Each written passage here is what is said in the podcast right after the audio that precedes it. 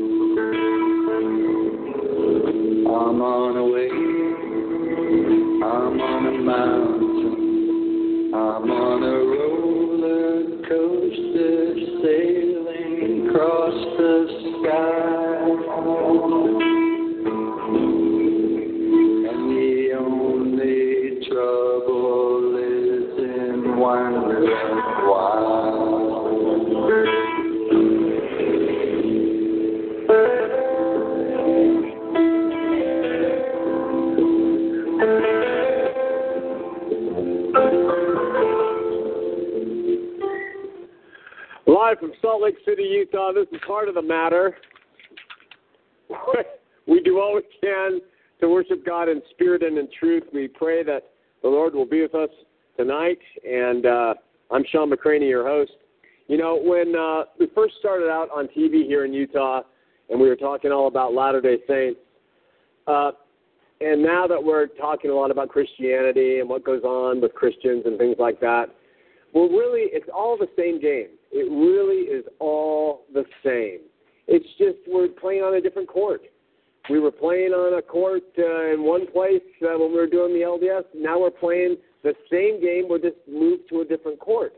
And what I mean by that is when I was going after Mormonism, many of the things that came against me had to do with the same things that are being thrown against me now.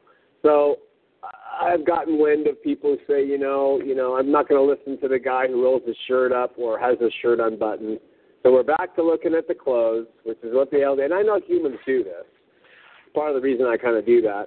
Uh, another one was when I was LDS, they used to say, you know, Shawn, if you start going down the road of apostasy, you're gonna you're gonna cling on one thing, and and you're gonna embrace it, and then it's gonna open the door to another thing and another thing, and, and pretty soon you're just gonna be a full blown apostate. So to shut it all off and just agree with everything, that's LDS, and you'll never have to fear becoming an apostate. Well, they're saying the same things now. You know, once he started questioning the Trinity, then he starts questioning eternal punishment, then he starts questioning uh, preterism and, and futurism, and and you know what? If something can't stand up to scrutiny, it needs to be deconstructed if you start to go down a road and you start to scrutinize and you find out there are alternatives, even viable alternatives to consider, then it's okay. With God and Christ, the Holy Spirit, love, faith, those things can't be deconstructed. They're true, they work. And so on that, we build our faith and we have fellowship with one another in the family of Christ. It's like, you know, it's kind of like being in a family with, with several brothers. Um, and I have two brothers you're going to get along with some of them uh, or all of them in certain ways, and there's going to be other things that you're really differ on. For instance, my older brother, uh, Jeff, now deceased, he was a very different guy. He he and I had very little in common except the same parentage and same siblings. Uh, he saw life, looked at life, approached life completely differently than I did, and than I do. And yet he's my brother, and that's the case with Matt and, and Matt Slick, who we had on the show last week, and who we're going to air tonight, giving part two, talking about unconditional election. I'm going to go first. We're going to air it, and then he's going to go. It's going to take total combined Matt and I, I think about 25 or 30 minutes around there. And then we'll come back and take calls and read emails. And Matt will be joining us then through Skype. So if you have questions for Matt or whatever, he'll come on the show and you can talk to him through Skype. He'll be on your screen. But he's he's my brother he's a five point Calvinist. He he articulates it well. He he believes it completely. I don't care. He's my brother in Christ. An Arminianist who can do the same thing with Arminianism is going to be the same thing. The question is, can I be accepted in how I view things and the way I see the gospel? And can you? And can the other guy? And can the other girl? And can all that stuff? James Banta wrote uh, somewhere online, we have to come to oneness of the faith. Not oneness in terms of uh, worldwide oneness, but when it comes to faith in Christ, we have to put away the differences. Last week we had the privilege of having Matt uh, Slick here, and he talked about Calvinism. We didn't do much talking with each other, but we were able to share what we believe relative to the first point of Calvinism, the nature of humankind, with Matt suggesting total inability for humans to do anything at all to look toward God, and me standing with the idea that while we're sinful and certainly prone to wander, human beings do have an ability to respond to God or to reject Him. His premise was one, mine was the other. The following day, Matt and I, with our dutiful teams here in house, took a few hours and pre recorded our views. And uh, those points are uh, total depravity, which you did last week, unconditional election, which we'll do tonight, and then the following weeks we're going to air our respective representations on limited atonement, irresistible grace, and perseverance of the saints, or what's known as once saved, always saved. As far as I'm concerned, though, the greatest thing that has come about through our conversation here on the show with Matt is not to sway you to Calvinism, Arminianism, or total reconciliationism, but to show that different views can exist and people can continue to love each other and consider each other all in the family under the shed blood of Jesus Christ. In my opinion, if a thief can be with the Lord in paradise who apparently lacked complete knowledge of any and all of this stuff, then none of this is a hill to die on. Uh, I'm not so sure Matt would agree with that, but it is certainly my opinion. Again, if the good news has been received by an individual and they're a brother and sister in Christ by virtue of accepting that good news, the differences can be settled or set aside with love and by the Spirit. So let's open up with prayer, and then we'll get into our topic of unconditional election. You're going to see me first from last week, pre recorded, and then Matt will follow up, and then we will uh, watch a short spot and come up. And we'll, Matt will join us in Skype, and you can call in at 801 590 8413 and pose your comments or questions. Father, we love you and we seek you. We thank you for Jesus, uh, who is the only way to heaven, and who, in this life, to receive is the only way to escape hell, uh, the lake of fire, to be saved, Lord. So we admit this, we see this, we love the gospel, we're grateful for it. Be with us now as we consider the things that are said. In Jesus' name, amen. All right, last week we were supposed to talk about uh, total depravity. We kind of overflowed into other points of uh, TULIP. Tonight, Matt and I are going to discuss unconditional election. We're sitting in the studio pre recording this. And, uh, or echoing the sentiment that God unconditionally elects some to salvation a reiteration, in my opinion, of total depravity and the need for God to step in and save without any any input on our part. Of all the five points, I can't disagree with this point very much. I, I, I, I almost completely agree with this point. However, I understand and see God's election relative to Scripture a little bit differently than my brother here, and I hope that I have it right. Let me explain by giving you kind of a simple illustration. Let's say that you're in your house and you're living your life oblivious to what's going on outside, and uh, and you hear a honk, and you don't realize it, but it's the UPS man, and you're standing in your house, and the UPS man has a truck full of platinum, diamonds, gold, silver, all in crates for you. He knocks. But you, you think, I'm not expecting anybody. You don't answer. He rings the bell. You think it's kids playing tricks. He screams. He yells. You go to the door. You don't open it. And you say, Who is it? I'm the UPS man. And you say, I didn't order anything. Go away. And he says, I've got a delivery for you. Is it COD? You ask. It's all paid, completely paid for. Do I have to unload it? No. I'll unload it. Is there any obligation for me accepting this? None whatsoever. What's in it? I only deliver the packages, ma'am.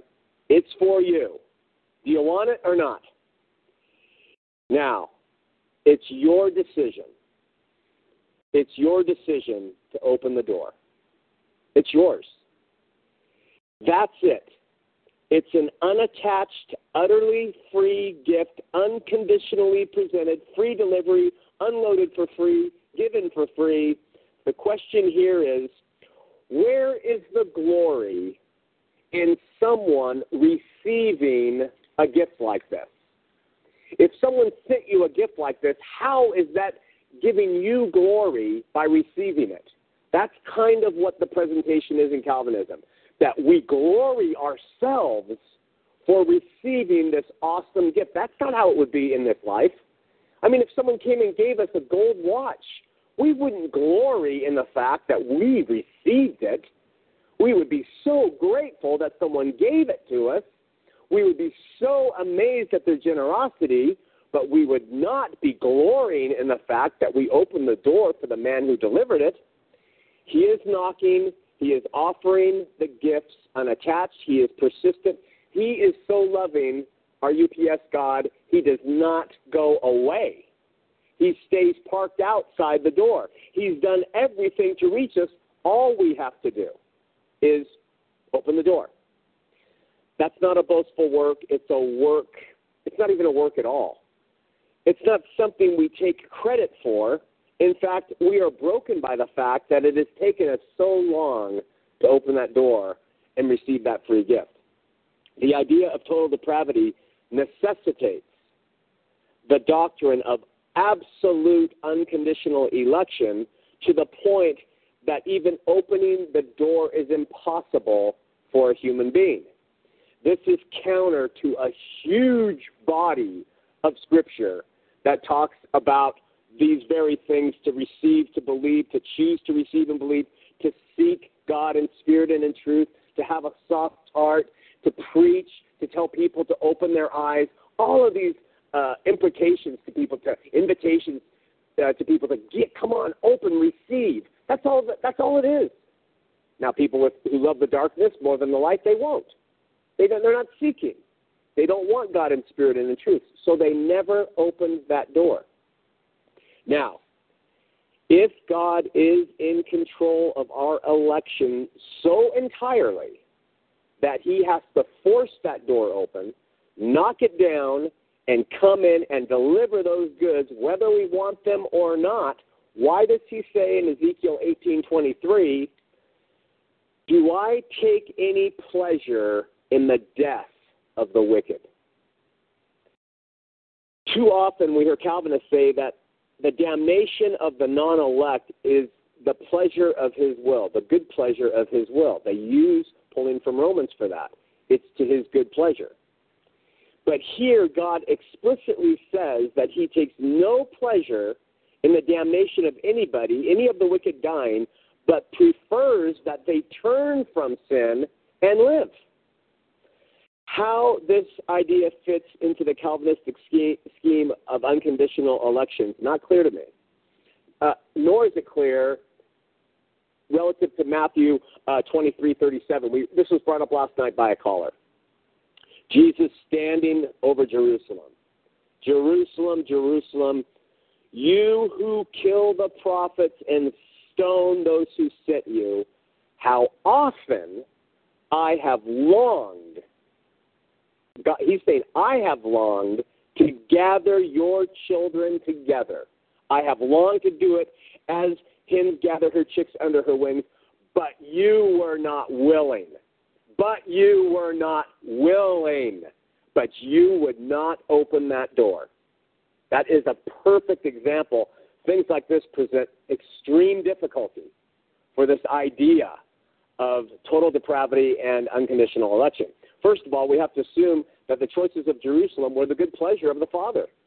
It was to his good pleasure that they, Jesus is weeping over them. He's saying he wishes they would have come, but it was to God's good pleasure. If it was, why was it so displeasing and heart rendering to Jesus, who was always in agreement with God's divine will? Jesus wasn't praying over them as a man.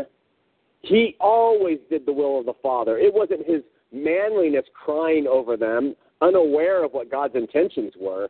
He only spoke and said what the Father wanted him to. That was not a hypostatic union of a man coming out and saying, Oh, I feel so bad for Jerusalem. God doesn't want them to be saved, but I feel so bad. That was not it at all. It was simply Jesus saying, You had the opportunity to open a door, and you didn't. Shouldn't have Jesus been pleased with their rejection because that was the Father's will? Also, note Jesus is attributing the lost condition to Jerusalem to her own unwillingness, not the lack of election. Here, Jesus, God in the flesh, was unwilling, was willing to receive them if they were willing, but they weren't. This is a direct contradiction of Calvinistic assertion of total depravity and unconditional election. If Jesus would, that they would have come to him, but they would not, that's a condition. That's a condition. They would not open their heart. So, is there an option in Scripture that says no to this system? There's two systems essentially within Christianity there's Calvinism and there's Arminianism, and I don't like either of them. Do I have that right as a Christian to not like either of them? I hope so, and I, that's really the point here. It's not so much that Matt is wrong and I am right, in my opinion. It's that Matt sees it one way and I see it another, and an Arminian sees it another way, and a futurist sees it another way, and an amillennial sees it another way, and a preterist sees it this way. The question is, can we, amidst all these views, agree to disagree and love each other as a body? That's the question. So, is there another way besides the Calvinist Arminianist way? If you've been a viewer of our program, I'm going to quickly tell you what way it is, I believe, and it is supported by Scripture. This position accepts the biblical teaching of the complete sovereignty of God. So Matt and I are not in disagreement with it. It accepts the biblical teaching that God does, in fact, elect all who are His to, to salvation. He elects all who are His to salvation. A position that accepts the fact that God does give all people the freedom to choose and have the ability to open the door to salvation while reaping what they have sown. It's a position that supports the fact that God, our sovereign, loving God, will have total victory over the wiles of Satan and the will of men. He will win. He will have victory. It's a position I call total reconciliationism. And in four sentences, four paragraphs, this is how it works. By and through his mysterious foreknowledge of all things, God, out of his perfect, loving goodness, that he is, first elected a nation to bring forward the law, the prophets, and the Messiah. He knew that that nation would kill the same Messiah that came to them. God then elected those who are His through His foreknowledge of who would choose Him. He didn't learn this, He knew it. He knew who would be His, and by His foreknowledge, He elected them to be sons and daughters, joint heirs with Christ for those who suffered with Him. These are saved from death and hell. Not all are saved. Just those God knew who would receive Christ by faith in this life. They are His. By His foreknowledge, God knew that few would receive His Son by faith in this life. And so, hell, it's a place, it's a dark place for misery, for people to consider. We don't know that much about it. Scripture tells us that hell gives up its dead. It says that. Gives up its dead, right? And they all stand before the great white throne. And the books are open, and another book is open, the Lamb's Book of Life. And what do they do? They look to see if those who were in hell name are written in the Lamb's Book of Life. How could someone who is in hell's name be written in the Lamb's Book of Life? It could because there, their knees bow. Their tongue confessed that Jesus was the Christ, and they were saved by the Lord Jesus Christ. Those whose names are not written in the Lamb's Book of Life are cast into what is called the lake of fire. Do you know where the lake of fire is? It's in the presence of the Lord and his holy angels. It's not a pit down in the earth. It's not synonymous with hell. Revelation tells us it's in the presence. What's burning them in the lake of fire? His presence. What's his presence? It's love. It's light. It's purging and burning and removing all the things that are obstacles to their obstinate ways. They will come out of there after a cup, which is a limited amount, is poured upon them. The cup of his wrath. It's not endless stripes. You pour a cup once, it's done. You're beaten with a few stripes. You get beaten with a few stripes again and again. Eternality of punishment. That's completely ungodly, and it's not biblical.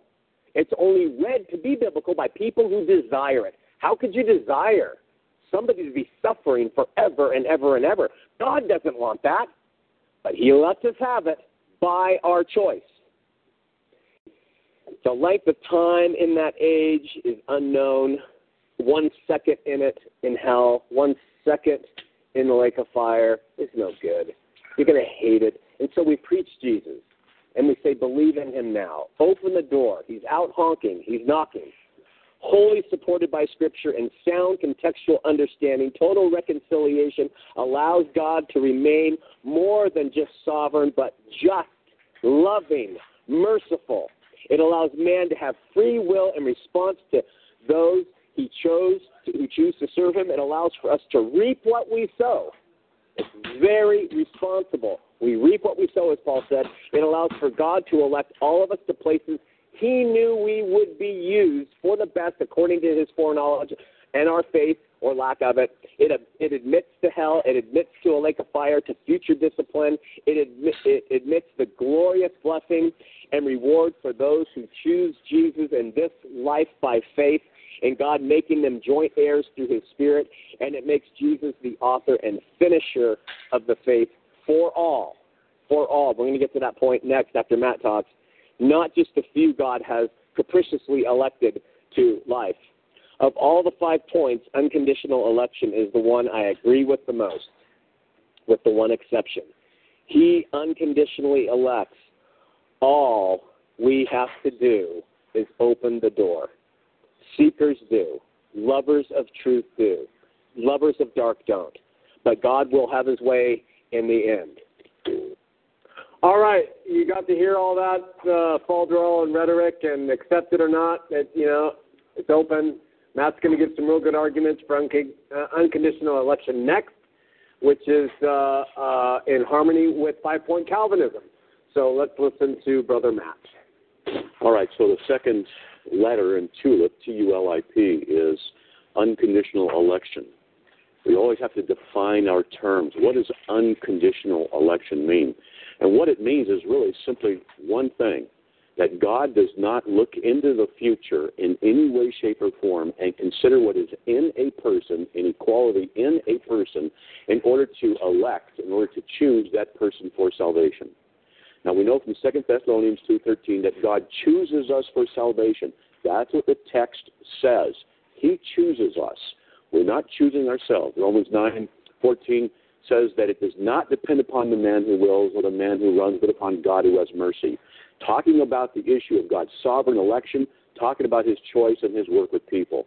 It says it does not depend upon the man who runs or the man who wills, but upon God who has mercy. At Romans 9.14. So God does not, is very important, He does not consider anything in the person, whether it's going to be foreseeing knowledge, foreseeing goodness, foreseeing anything, in order to pick that person, to choose that person, to elect that person for salvation. This is a critical doctrine. I think it's very, very important. And the reason it is important because, well, for one thing, we are sinners by nature. We went over this on the issue of total depravity. The Bible says that we're full of evil, we're haters of God, we can do no good, we can't seek for God. Our hearts are wicked and deceitful and things like that. So God is not going to look into the future to see what's going to be good in us potentially and choose us. It's unconditioned. Now, the Bible says there's no partiality with God. That's Romans 2:11. But also we see in James chapter 2, if you read James 2, you'll find out what the scriptures teach about what partiality is.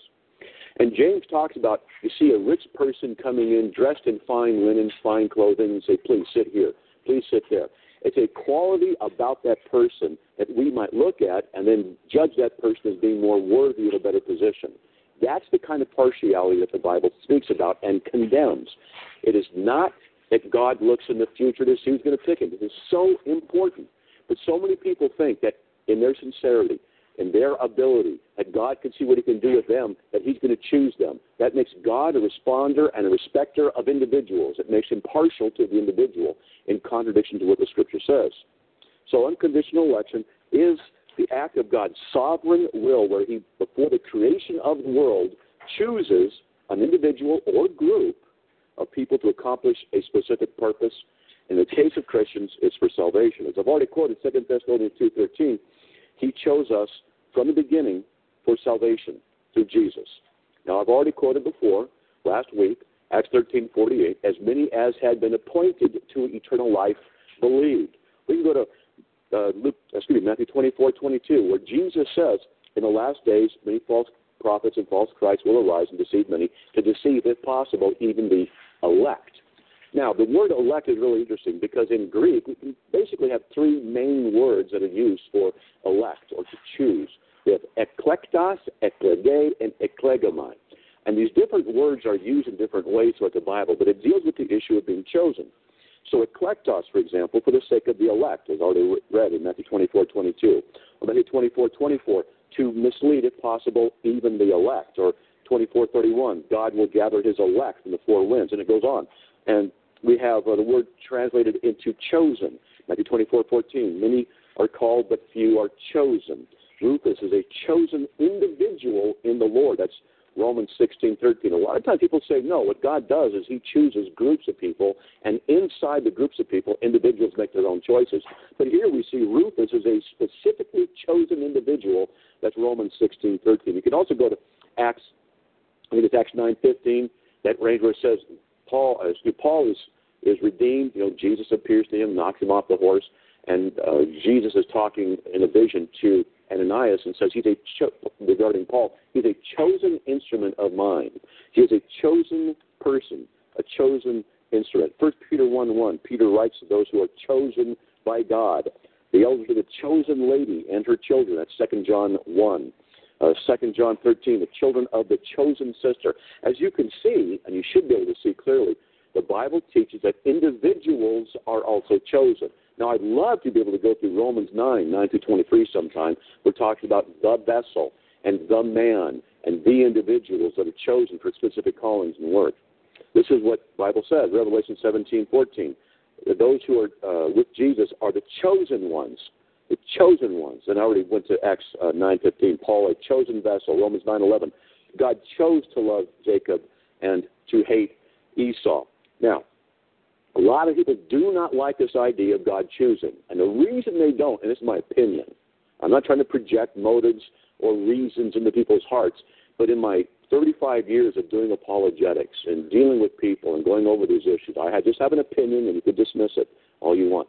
But I suspect that what's going on, as I've talked to hundreds and hundreds of people about this issue who reject this, they, they reject it because they don't like the idea of God being the sovereign Lord. They want themselves to be the sovereign in the choice of their own salvation, in the ability of their own hearts and minds. Now, I'm not trying to project this on everybody who doesn't agree with me. I'm just saying that this is something I've seen many times before. That people very often will say, I don't like that because I'm the one who's got to choose. And besides, let's say, look, Matt, if God is the one who chooses us, how can we then be responsible for for going to hell? If God chooses us, how can we be responsible for the sins that we're going to be doing? This is a common objection. Well, it's real simple. We are born into sin. We are by nature children of wrath, Ephesians 2 3. We are dead in our trespasses and sins, Ephesians 2 1. We're by nature children of wrath, the Bible says, by nature and by essence. All God's got to do is let everybody just go to hell.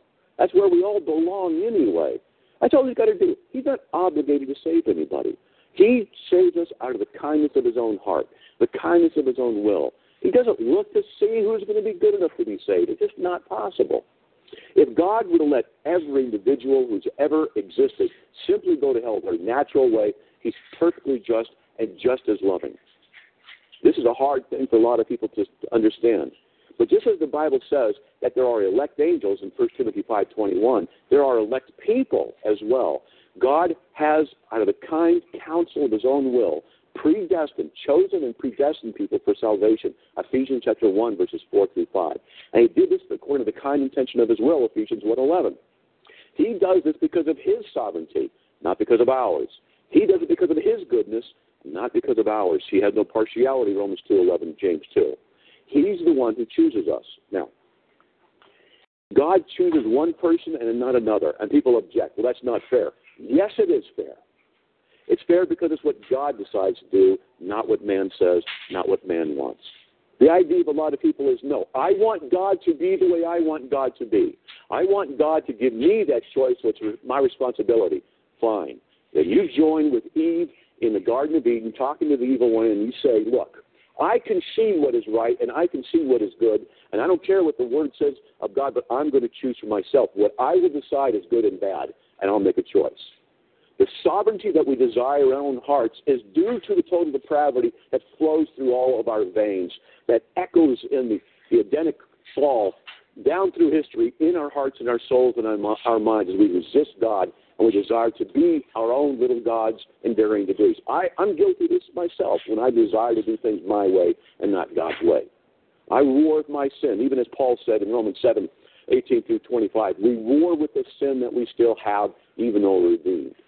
But God loves us, and He unconditionally elected us from the foundation of the world. It can be no other way. Think about it.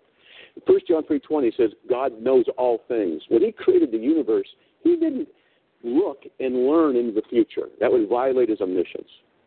He knows what He's going to bring about when He creates that universe, where every atom's going to be, because this is what God ordains. It cannot be any other way. Since He makes the heart, and He makes the mind, and He makes the body, and He makes the soul, and He puts them in that place at that time, does He not know the exact outcome of every single circumstance that He's ordained will be? Of course He does. For someone to say, well, no, no, no, it's up to our free will and up to our choice and to our ability, well, then that's just, well, it's a form of idolatry because that's not the case. Now, Shawn said that God does not take pleasure in the death of the wicked. I want to address that because it's something that is often raised. It's like saying, well, if he elects some to salvation, and lets the others go to hell, then he's taking delight and pleasure over them. I never say that that's what he does, but let me read what the Bible says. Because it does say in Ezekiel 18.32, does God take pleasure in the death of the wicked? And he says, no. But you know what it says in Deuteronomy 28.63? God delights to destroy the people of Israel. He does. And the word there in, in Hebrew, I believe, is so, oh, if I remember correctly, that he desires to do this. It is a desire and it's a want. And there are other verses like that in the Bible. We can go to Mark 7, excuse me, Mark 10, excuse me, Mark 4, excuse me, 10 through 12, where Jesus speaks in parables so people will not be saved. Now, someone might say, well, why then would he do that if total depravity is true? They can't believe on their own. Because Jesus, God in flesh, that created the universe, when he said, let there be light, there was light. And he's speaking the word of God. And I believe that because he's who he is, God in flesh, that when he speaks and he says, repent, they're going to repent. If he commands it, it's going to occur. So for the non elect, he spoke in parables so they will not be saved. And you can disagree with me all you want, but go to, uh, go to Mark 4, 10 through 12, and you read that that is the case. And he spoke in parables so they will not be saved. If he wants everyone to be saved equally, then why does he say he sends a deluding influence in 2 Thessalonians chapter 2? So that people will believe the lie. If he wants every individual to be saved equally, and it's up to the individual, then why does he in Romans chapter 1, verses 18 through 32, why does he speak in such a way and say that people are given over to the depravity of their hearts and their minds? Well, some say, well, Matt, if they're already depraved, why give them over to that? It's further judgment. That's why. Further judgment upon them that they might accomplish even the desires of God in that judgment. People say, I don't like that. Then take excuse me, take Acts 4, 27, 28 out of your Bible, where God said that He predestined Pontius Pilate, Herod, the Jews, the Gentiles of Israel to crucify Jesus. That means they had to sin in order to do that, yet it was by the predetermined plan and purpose of God that it occurred. There are far more deeper doctrines about this associated with this than we have time to go in. I teach Bible studies on this, and we take hours to go through the scriptures and go through them in detail and see how they fit together when you see the broad scope of things. But let me tell you, it is not the case that we in our sovereignty are wise enough or good enough to be able to choose God. God, in his unconditional election, and that's what this segment is about, the unconditional election means he does not look in the future to see who's going to pick him. No one's going to. He does not look in the future at a condition inside of somebody, like, say, for example, in my heart, and say, Matt Slick is going to be worth saving. Wrong. Or Matt Slick can be used to do good things, but so and so can't be. Wrong. God is the one who's sovereign, and God can do with his broken vessels what he desires. He's the sovereign king. He does not consider anything in any of us worthy to be saved and then chooses us based on that. Now, some say, but Matt, those whom he foreknew, he also predestined. So let me ask you a question. Does God know everyone? And the answer quite simply is no. He does not. Does he know all things? Yes, he does. 1 John 3.20. But the Bible says Jesus says, Many will say to me in that day, Lord, Lord, do we not prophesy in your name? In your name cast out demons, in your name perform many miracles. And he says, And I, I will say to them, I never knew you. Get away from me, you who work lawlessness. I never knew you. If God says, I never knew you, it means you're not saved.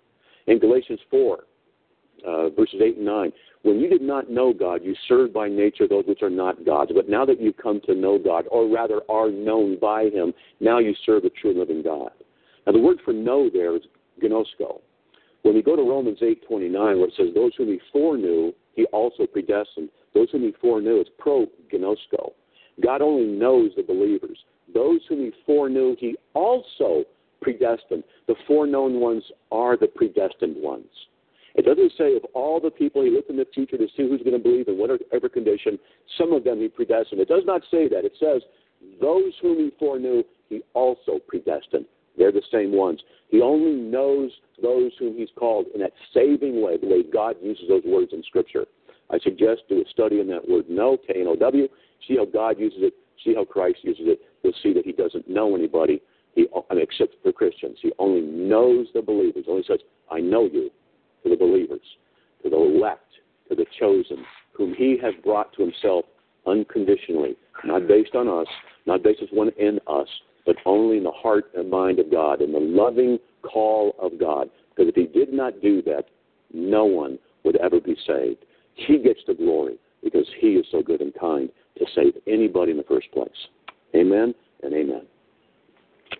All right, as I mentioned before, uh, Brother Matt, uh, we just played Matt. Uh, I agree with 99% of what Matt said. On the subject of God calling, reaching, sovereignty, predestined, electing, all of that.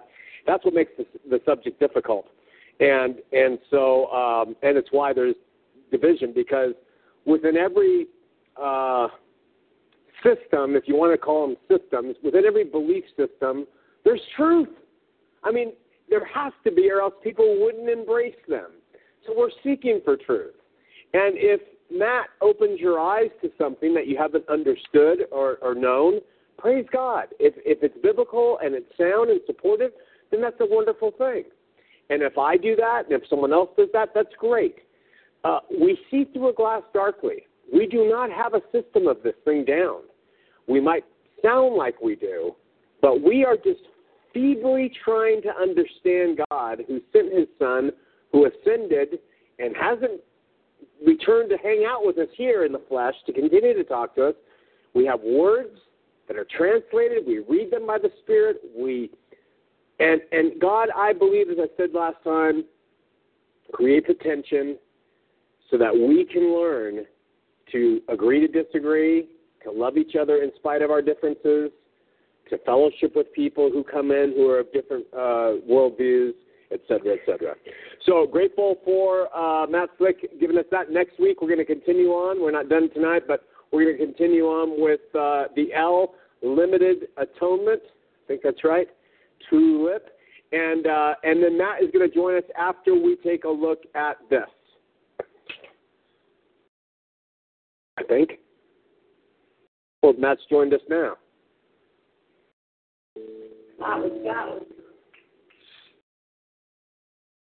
All right, Matt Slick, you there? Can you hear me? I hear you. All right. Hey, Matt, uh, we're going to take a caller. It's Matt from Cedar Falls on line one. Let's see what he has to say. Matt from Cedar Falls, Iowa, you're on the air.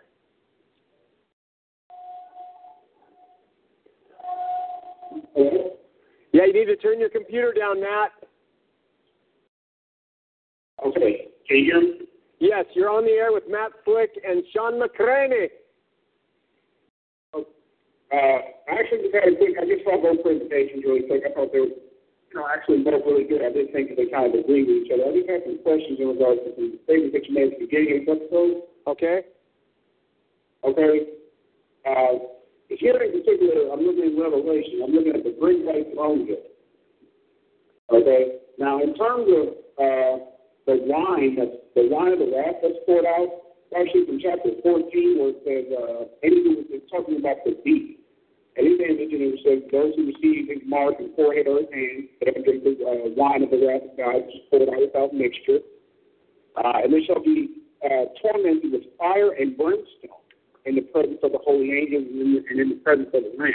Yeah. And I noticed that you said that they would be called back up from from hell or something like that. They're in the presence of the Lord, and it's His presence that's providing them light or something like that. The Scripture says that they're tormented in His presence with fire and brimstone.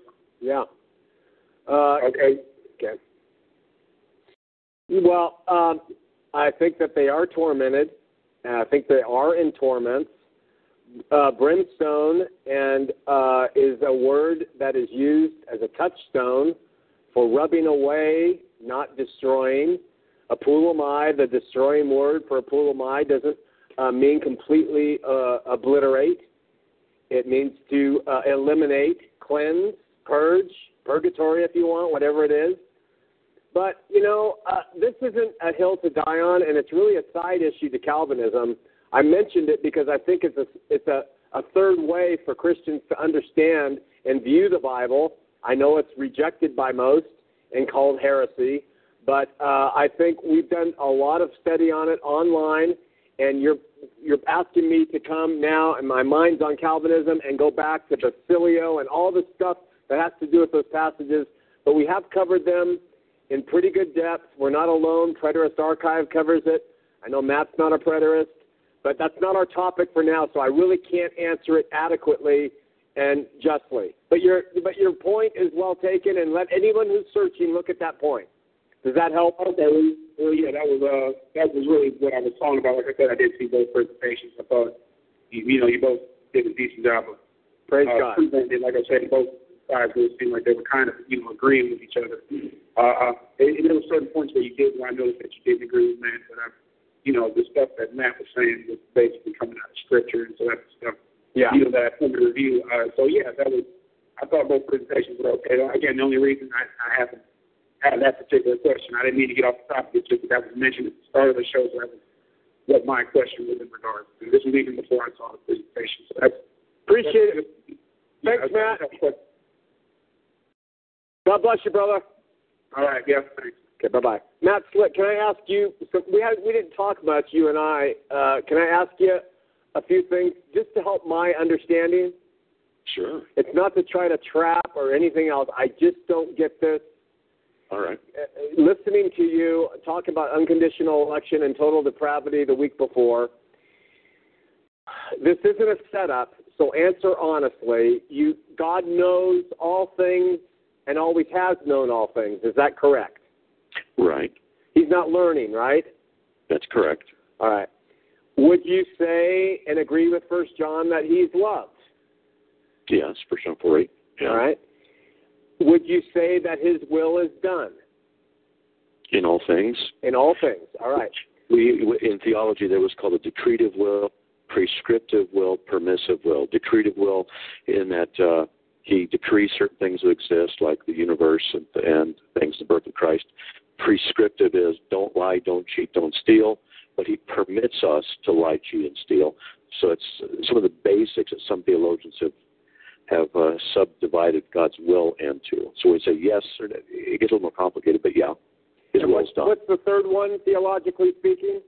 it's permissive. He permits. It's his will to permit sin to occur. For example. Right.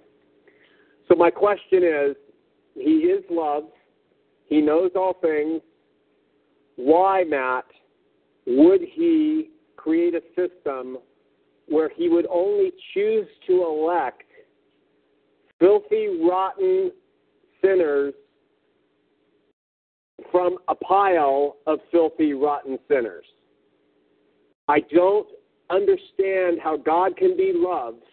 He knows all things. He has an option, and he's picking from rotten eggs. According to your description of us, he's only chosen some rotten eggs and not all rotten eggs. I don't. Can you ex- help me understand that? How you reconcile him being love and yet only choosing some rotten eggs? Well, that would be uh, an answer that only God Himself could uh, address. Why would God do what He does? He does what He does because He does what He does. He has told us, for example, in Romans 9, 16 through or Romans 9, uh, 22 23, what if God was willing to endure with patience vessels of wrath prepared for destruction? And He did so, that He might show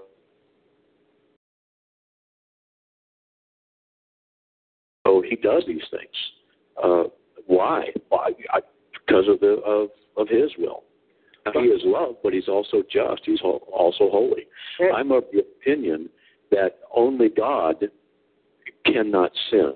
That all sentient beings, except for the elected angels who are chosen not to sin, Second Timothy five twenty one, that all sentient beings, once they're elected not to sin as the angels, are going to sin because they're not holy. So out of that, uh, God just elected those whom He chose. I don't know why He didn't do more. I don't know why He didn't do less. I don't know. Um, a couple follow-up questions to that, and I've lost it. But when you're talking, I lost it. Oh, that, your Romans nine. That's posed as a hypothetical, by the way. He says, "What if God?" Yeah. Yeah. And so it is a hypothetical if He chose some to be elected and some to damnation. Paul hypothetically presents that, not God has. I just want our audience to understand that when that passage is used. That's one perspective, uh, but it does say that He loved one and hated another, raised up a certain individual for certain reasons, does not depend upon the man who wills or the man who runs, but upon God who has mercy. He raised up Pharaoh for the purpose of destroying him. He hardens what he wants etc. He does all this. He makes vessels of wrath for honorable use and vessels which are individuals for dishonorable use.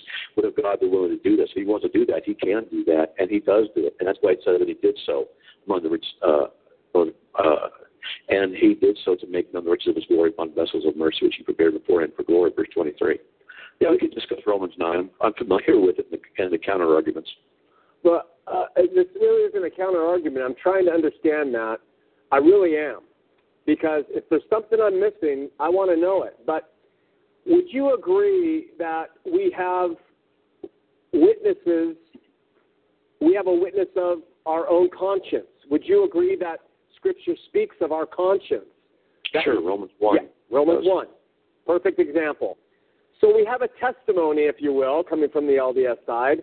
We have a witness in our conscience that speaks to us. In my conscience, I have a very difficult time accepting the end result of this model called Calvinism. My conscience says God is love. We can look to Him for all all these things. He's the Creator. He lets the rain shine on the just and the unjust. All these good things about God. He so loved the world. He sent His only begotten Son. All these things. My conscience tells me that it's not reconcilable that this model, which testifies of something different, can tell me that God has just elected some, and the rest He knew and He created to burn forever. That is, I have a I have a problem of two witnesses in my heart. I have a witness of Calvinism and I have a witness of conscience, which Scripture does speak to. And if you have two witnesses that are against each other, which one am I supposed to listen to? When people say God is love, and then they focus on that one attribute, they are actually misrepresenting God. Because God certainly is love, but He's also just, He's also holy. And you have to take all of His attributes together. Whenever anybody raises a single attribute above other attributes or represents God that way, then they're misrepresenting God because they're not looking at Him in totality. When we say that God elects some, I don't know why God doesn't elect more, even though I have a theory that it's due to the Christians, and that's another thing. But you know, does God want to make people like that? Well, Proverbs sixteen four, He makes all things, even the wicked, for the day of destruction. That's what it says. Sure. I don't like that. I, that's I agree with it. I agree with that. The wicked for the day of destruction. But does it mean forever and ever and ever? Well, that's that's where you can get into on on eternal torment and things like that. Yeah. do that. And I'm I'm trust me, I'm quite familiar with the arguments on that as well. I've had a lot of dealings with it, and I can show you that the eternal uh, their position is not correct. But nevertheless, the issue here is God is just. He is going to punish people. He is going to, according to the law. And if he doesn't do it, he's un- unholy and he's unrighteous. so Doesn't the, the question, but the question goes both ways. Why would God? Let's take the Arminian perspective, as it's often contrasted with Calvinism. Why would God make people He knew of their own so-called free will would choose to uh, reject Him and then suffer? Why would He do that? he, he wouldn't? That's why I don't agree with Arminianism either. Well, Both are foolishness. Well, I'm just saying that's the other position. Right. It cuts both ways. But, but I know your position. You know, you want to say that um, people suffer and they go to they go to uh, a place of suffering and then they're eventually reconciled.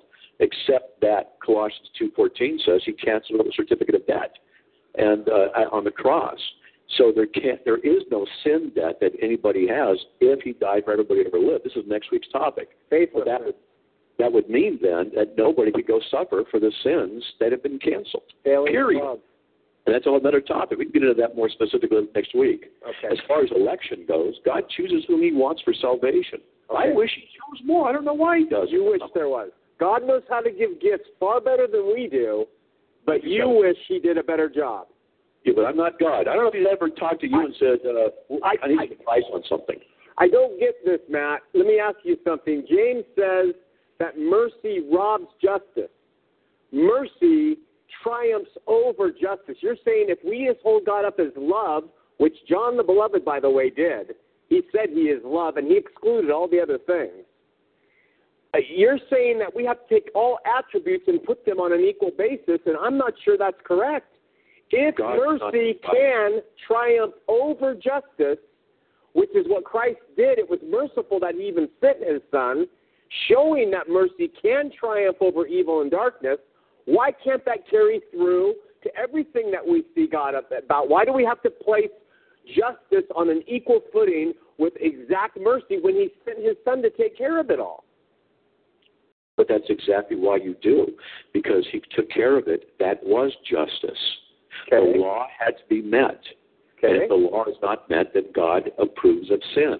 Okay. So he was just in it as Jesus was made under the law, Galatians 4 4, and never broke the law, 1 Peter two twenty two. I agree. His justice is absolutely met and is just as as important as his holiness and his love. Okay. It is love that motivated him to save us, but it's his justice that requires the cross. Okay, and I agree with you, Matt. So he sent his son, and justice was met for the whole world. For the whole world. Well, And the sin, wait, let me finish now. And the sin debt was paid. And so people don't go to the lake of fire for their sin in the flesh that was paid for. But everything was nailed to the cross, except for faithlessness and failing to love, the new commandment. It's a new commandment so we can fail, so we can sin. James talks about if you know to do good and you don't do it, it is sin. So we can, as Christians, the debt was paid, but we can heap upon ourselves sin, can we not? Sin of faithlessness and, and not, failing to love? well, you made a mistake, no offense meant, but That's faith okay. the commandment uh, to believe in God is in Exodus 20. You shall have no other gods before him. We are commanded to believe and trust in the true and living God. The issue of faith, being separated from all other things, as a lot of people like to mistakenly say, Jesus paid for the sins of everything except faithlessness. Really? Well, uh, you know, what, what do you do with the atheist who is faithless till he was 80 years old and then believes in Christ and dies a year later? Is faithlessness not paid for? Of course it is. Faith is part of the requirement But of the he law believed. to believe in God. Yes, because God granted it, he believed Philippians 129. Okay. Faith is part of the law requirement, Exodus 20. So did Jesus pay for all of our sins or not? And the only sin that we know it will not be forgiven in this age or the age to come is spoken of in Matthew, uh, Matthew 12, 22 to 32, blessed with the Holy Spirit. And what is That's that? And what is saying that Jesus did his miracles by the power of the, uh, Okay. the devil. And that's an interpretation of Matt. There's we've gone through that and we've talked about it at as best we can, and I think it says something very different. That's that's the Really? old, old absolutely Matt. But I don't want to debate you on it. We, question, though. I'll show you something that you may not be Matt, aware of. Matt, we have a call. This is the caller part of the show. If you are a Calvinist, how do you know that you are going to be saved? Or if you're a Calvinist, how do you know that you are have been one who is saved? Now I know you've heard this question. Explain to our audience how how you know you've been one of the elect. Because I'm saved. Okay, It's simple. it's that simple. Okay, Yeah, I'm saved too, but I'm not a Calvinist. Well, just because you're not a Calvinist doesn't mean you can't be saved. Okay, And just because people are saved doesn't mean they're all Calvinists. But as far as this perspective goes, when someone says to a Calvinist, "How do you know you're saved?" or "How do you know you're one of the elect?" Uh, because I'm saved. But how does someone know saved. they're how do they know they're saved as a Calvinist, Matt? Well,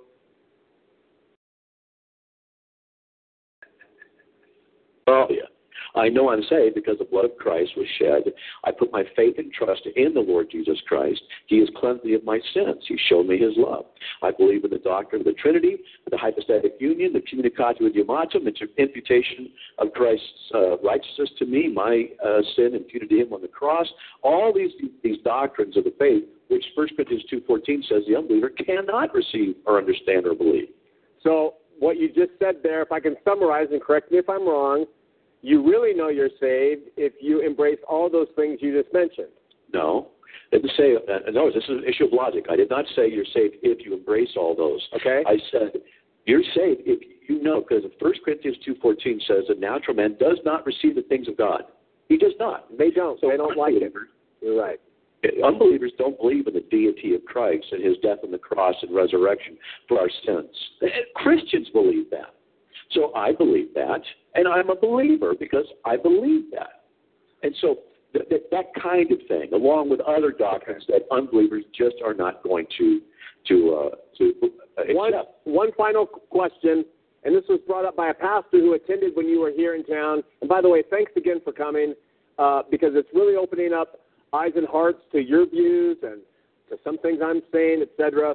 But the pastor said something really interesting, and she said, "Listen, if you have been elected or if you have been saved, if you're in the body of Christ, then what does what does Calvinism what does it mean? Why does it why even talk about it? Why even bother ourselves with all this? If you have made it in, why even talk about it? Why not focus on saving those or sharing, in your case, sharing with those who haven't heard? Well, I was invited to talk about Calvinism, but my focus is not Calvinism. My focus is the Lord Jesus Christ. So, in this context of being invited onto a show to talk about that, and then someone says, "Why Calvinism?" Because I was invited on a show to speak Okay. about it. All right, That's wait, wait why. a second. I got to make one clarification. Matt has repeated this four times, and I like truth.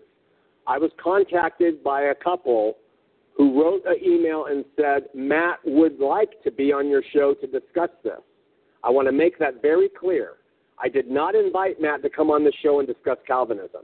That's a very important. I have the email. You can read it. So I just want to make Okay. so we can talk clearly on this matter. I don't want it to seem like I called and say, "Hey, come on," and we don't do that. All right. So it Yeah, does matter, Matt. Truth matters. Absolutely, and, and that's what I. Yeah, and Nathan and Lindsay, you know, they were great and awesome. They arranged everything. They did. I uh, love them. Yeah, they're great folks. And so, you know, that's why I'm on the show is, is in order to clarify the issues of Calvinism. Yeah. And that, that's it. But if you were to be hang out with me for a week here at the house, you'd know I rarely mention it unless someone calls at the office here and then I, I talk about it. Or go on the radio show, someone asks me, I talk about it. Great That's answer. My brother, we are out of time. You're always enlightening. You're so well informed. I know you love the Lord. Your wife loves the Lord. Grateful to Nathan and Lynette. We're going to come back next week, talk about limited atonement. We'll see you then. Good job, guys. On a ride, going nowhere. I am an existential cowboy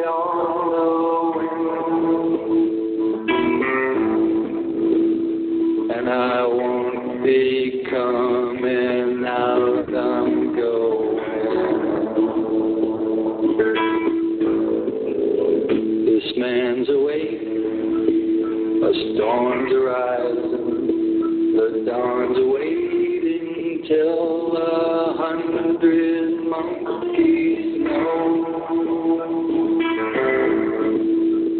And I can feel the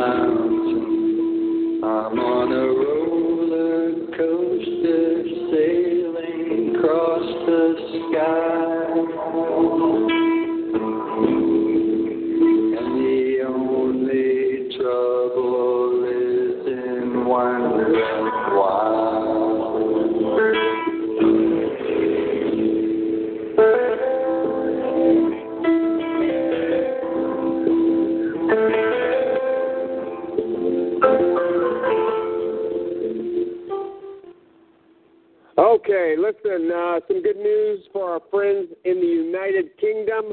Take a look at this short spot.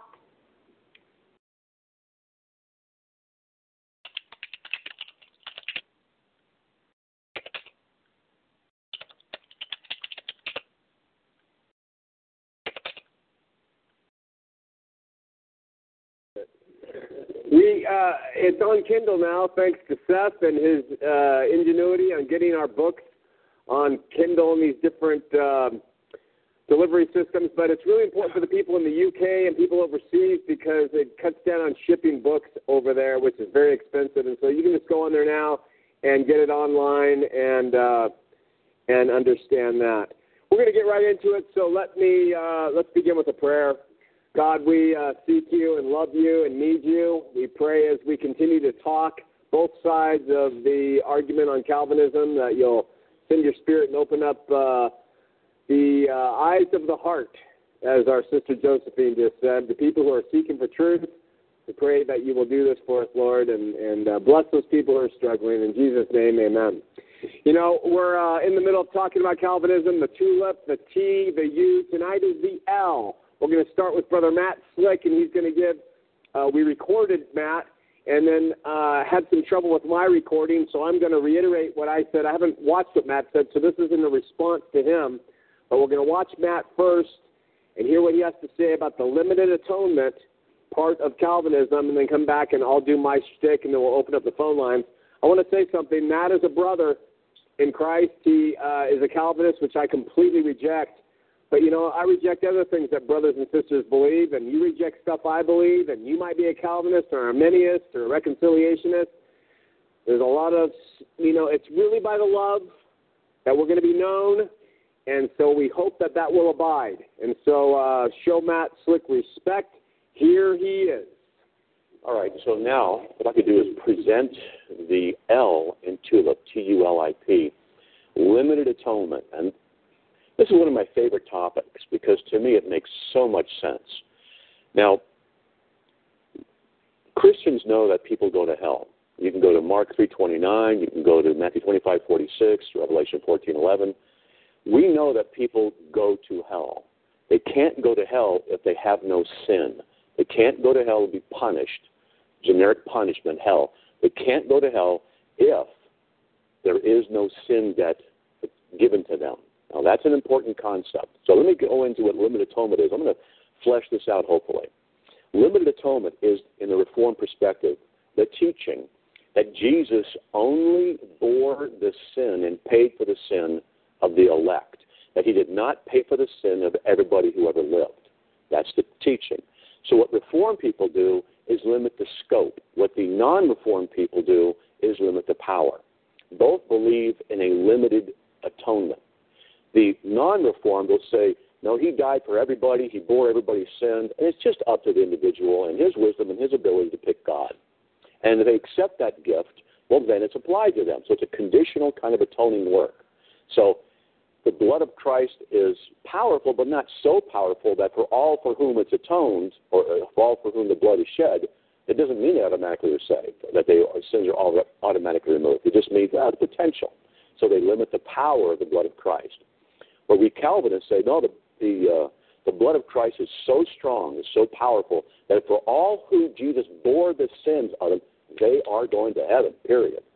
So we have a limited view on the scope of the, the uh, atoning work. So let me get into this a little bit. I'm going to make a case here, hopefully, by going through Scripture. First of all, I want you to understand sin is a legal problem. 1 John 3 4, God says that sin is lawlessness. It's breaking the law of God. Now, sin is not only a legal problem, it separates us from God, Isaiah 59 2, causes us to die, Ezekiel 18 4, and wages sin is death, Romans 6 23. Sin has an effect on the mind, a noetic effect of sin, and we have various things, we die, etc. But it is a legal problem because we break the law of God we have a legal problem. We need a legal solution. So Jesus, God in flesh, John 1 1 and verse 14, Colossians 2 9, Jesus is God in flesh. He became one of us by the incarnation, being made Lord than the angels, Hebrews 2 9, and made under the law, Galatians 4 4. Very important. He was made under the law, Galatians 4 4 says. Under that law. He had to be circumcised. He had to go to Passover he had to do various laws in the Old Testament that were obligated for men and women to do and perform because he was made under that law. Now we know that Jesus never sinned. You can go to 1 Peter 2:22. He never sinned. He never broke the law of God. This means that his we call this his active obedience. He actively was obedient to every single aspect of that Old Testament law and never broke any law, any way, any shape, anyhow, anytime. He is sinless. He is perfect. Now remember, sin is breaking the law of God, 1 John 3 4, and we have all sinned and fallen short of the glory of God, Romans 3 23. All of us have sinned. All of us are worthy of damnation. We're by nature children of wrath, Ephesians 2 3. So we have this legal problem. Again, we need a legal solution, and the legal solution is found in the person of Jesus, who's made under the law. Now, what's interesting is that 1 Peter 2.24 says, he himself bore our sin in his body on the cross that we might die to sin and live to righteousness, for by his stripes we are healed. So he bore our sin in his body. Sin is a legal debt. Now, in Matthew chapter 6, verse 12, and Luke 11, 4, both of these accounts, what we have here is Our Father who art in heaven, hallowed be thy name, thy kingdom come, thy will be done, etc. Forgive us our debts, is what Jesus says in Matthew 6, and in Luke 11, 4, he says, Forgive us our sins. Debt is ophilema, and sin is hamartia in the Greek. Debt, legal debt. Forgive us our debts, is what he says in one place, and forgive us our sins in another. Jesus equates sin with legal debt. Jesus equates sin with legal debt. So does Paul. We'll get to that. Now understand, it's a very important concept. Sin is a legal debt because we break the law, there's a legal consequence. Now, I've got a question. Can legal debts be transferred? And yes, they can. So if I have a friend and I write a check for $100 and I hand it to him and he puts it in his bank account, $100 is now imputed to him. It's a theological term, to impute, to reckon to another's account legally. Sin is a legal problem. Jesus was made under the law. He fulfilled the law. He never sinned. Our sin was born in his body. How do you bear sin? That's what it says. 1 Peter 2.24. He bore our sin. Simple. Sin is a legal problem. It's a debt. philema, forgive us our sins, forgive us our debts. Our debts were legally transferred to Christ. Legally transferred to Christ. They were imputed to him. That's 1 Peter 2.24. Now, what Jesus said on the cross in John 19.30 was, it is finished. He's on the cross, he's, he's bearing our sins, and he's going to die because the wages of sin is death is Romans 6.23, he's got to die. So he became sin on our behalf. Romans uh, 2 Corinthians 5.21. He became sin. And what he did there on that cross is say, it is finished. What's really interesting about that word in the Greek, it's a single Greek word, tetelestai. That word tetelestai, which is translated into the English, it is finished. The word tetelestai has been found on the bottom of ancient tax receipts, handwritten in tetelestai, saying a legal debt has been paid in full. A legal debt's paid in full. Jesus paid the debt in full. Now, another verse really interesting is Colossians 2.14. Colossians 2.14 says this, it's talking about Jesus, having canceled out the certificate of debt consisting of decrees, which was hostile to us, he took it out of the way, having nailed it to the cross. Let me say this again. Having canceled out the certificate of debt consisting of decrees, which was hostile to us, he took it out of the way, having nailed it to the cross. He took it out of the way on the cross. The certificate of debt, is the NASB I quoted, the certificate of debt in the Greek is the single word in Greek, cheirographon. And I have to show off here. That's a hapax legomena. That's a big fancy term for it's a word that occurs only once in a body of text. It only occurs right there in the entire Bible.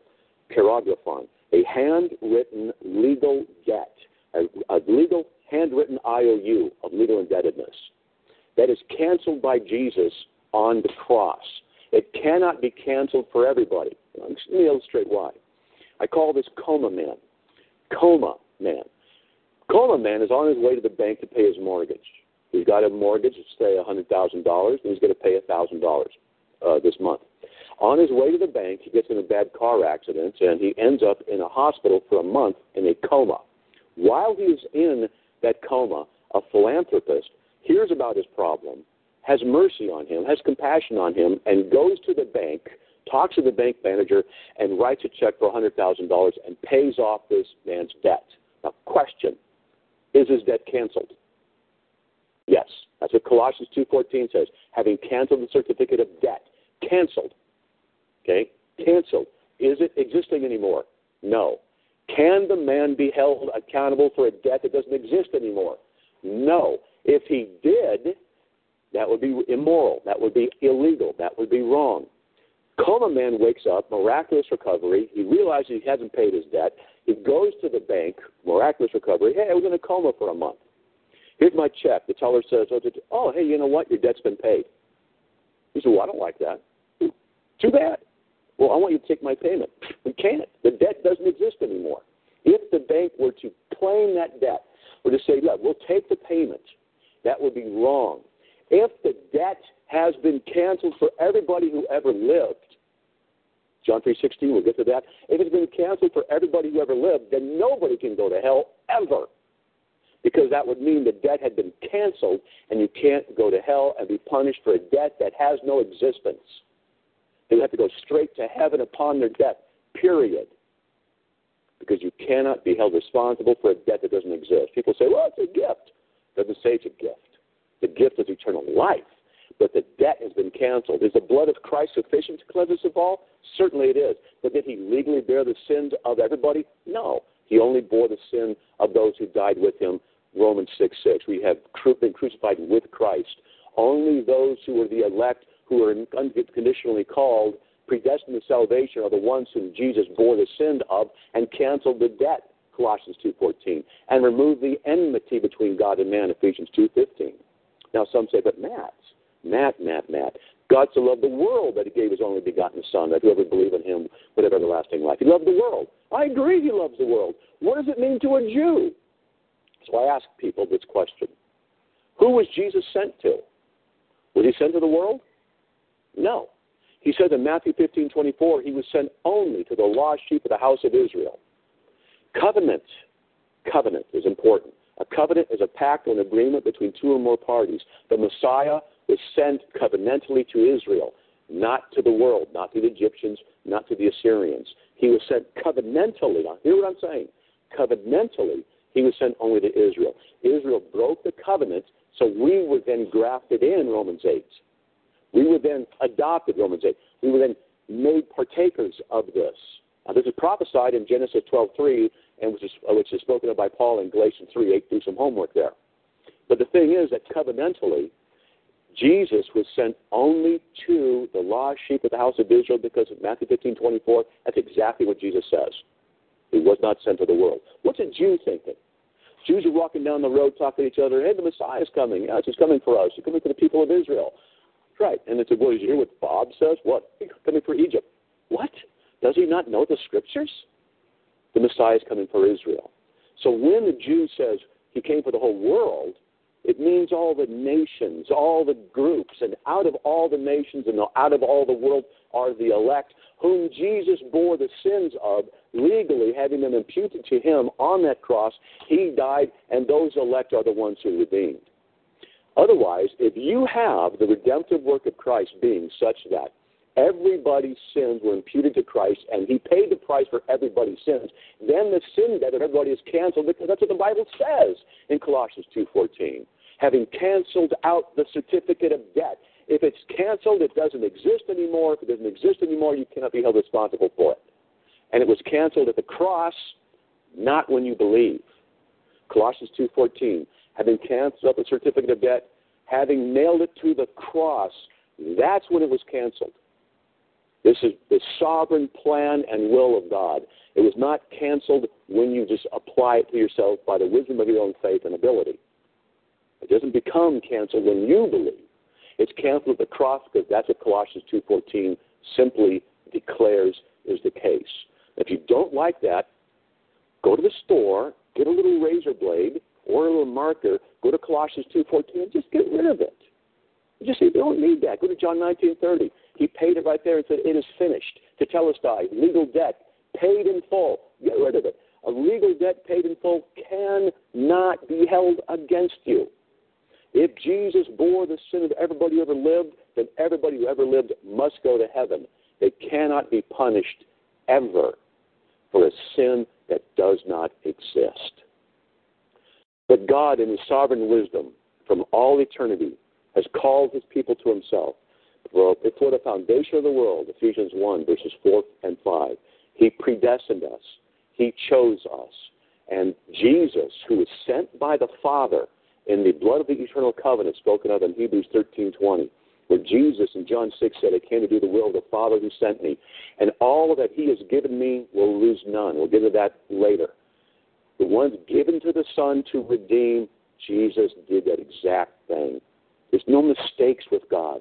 There's no abortions in heaven with God. There's no debt canceled and then it's uncanceled with God. You can't be saved and then not saved because that would mean all your sins were not forgiven when you were saved. You can't have that happen. God doesn't sit up there in heaven and roll dice and sit there and say, What's going to happen? I'll look in the future. To see what's going to happen. If your view of God is small, then your view of salvation, predestination, and election will also be small. God, the sovereign King of the universe, declares what will be, and He works all things after the counsel of His will, Ephesians 1.11. He unconditionally elects. He chooses people He wants. He redeems the ones that He does. And he does that in a loving way. People say, well, that's not loving. Yes, it is. Because the simple fact is this that God has no obligation to love us, but he does because of what's in him. He loves us because of how good he is. He loves us because of his nature, not because of our goodness. He redeems us because of his goodness, not because of ours. He elects us because of what's in him, not because of what's in us and he redeems those and he pays for those whom he's called to himself and guarantees the cancellation of that sin debt so that we can, without worry, without fear, enjoy forever with God in heaven without having to ever worry about falling from his incredible grace because of our incompetence or our sin or our whatever. God does not leave our salvation up to us and the whim of sinful creatures, but he takes it upon himself, the author and the finisher of our faith He's the one who's the author of our salvation. He's the one in whom we lean, and He's the one in whom I trust completely for everything because He's my Savior, who's unconditionally called me, and who has definitely, definitely atoned for my sins. I'm eternally secure in Him. We'll get to that later. But I praise my Lord Jesus Christ for the work that He did on the cross, where He canceled my debt of sin on that cross, and then infallibly brought me into the faith by granting that I believe, Philippians 1 29, and working faith in me, John 6 28 29. And again, I'm going to say to this, Amen and Amen. Thank you. All right. Thank you, uh, Matt, for that. I just want to say that I agree with everything Matt said, except that what Christ did was limited. I think he made great sense with canceling out the debt. I think it makes great sense that if a debt's been canceled out, then you can't be punished for that sin. And I think sin's been wiped away. But I want to start by saying I think Scripture plainly teaches that the scope is not limited, nor is the power of Christ's atonement limited. And that's the question. The point being de- debated tonight is did Jesus atone for the sins only of those who the Calvinists would say were elected, or did he atone for the sin of the whole world? Now, Scripture plainly talks about Jesus and his, those who are his, his sheep in John 10, his church in Ephesians 5, his people in Matthew 1, his elect in Romans 8, his own in John 17. We know that there are those who are his. These verses certainly have their application and are true, but to use them as a proof text that he paid only for the sins of the elect is kind of akin to saying Walt Disney built Disneyland for his children, which he did, and only for his children, which obviously is not true. You see, and so there is an elect, and there are those who are his, and there is his church. The question is, did Christ suffer for those outside of those who are his sheep?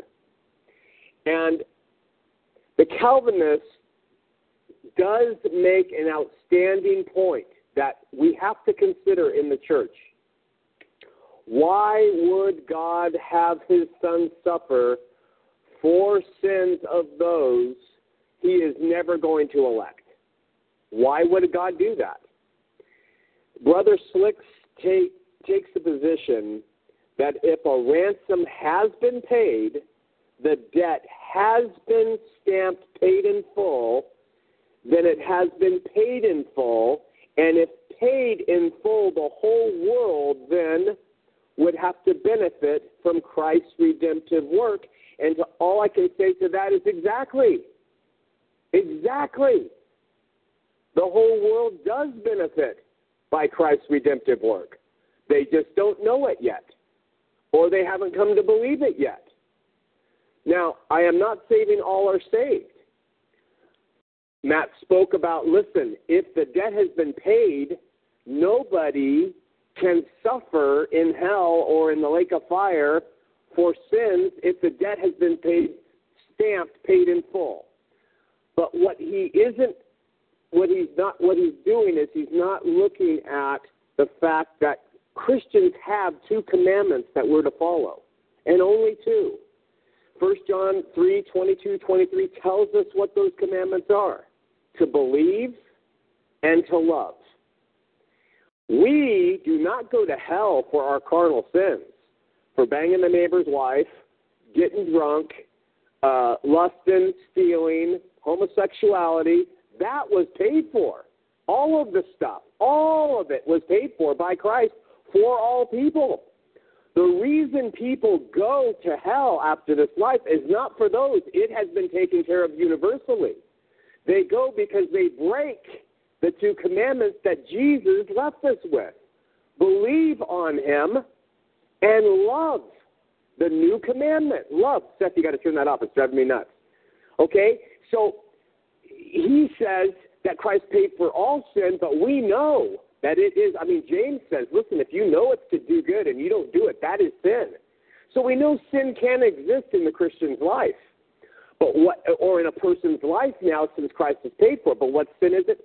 Failing to believe, failing to love. Okay?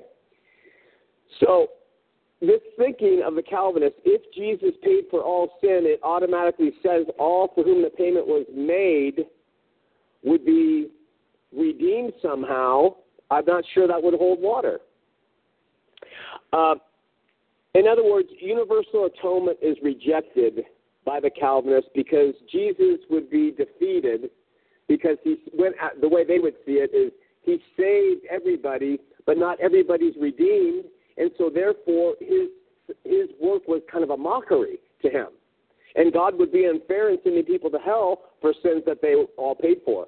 In order to survive in Scripture, and to read through, the Calvinist has to take Scripture and take three words and add some words to them. Every time you read all, every time you read the world, and every time you read whosoever in Scripture, the Calvinist has to add of the elect.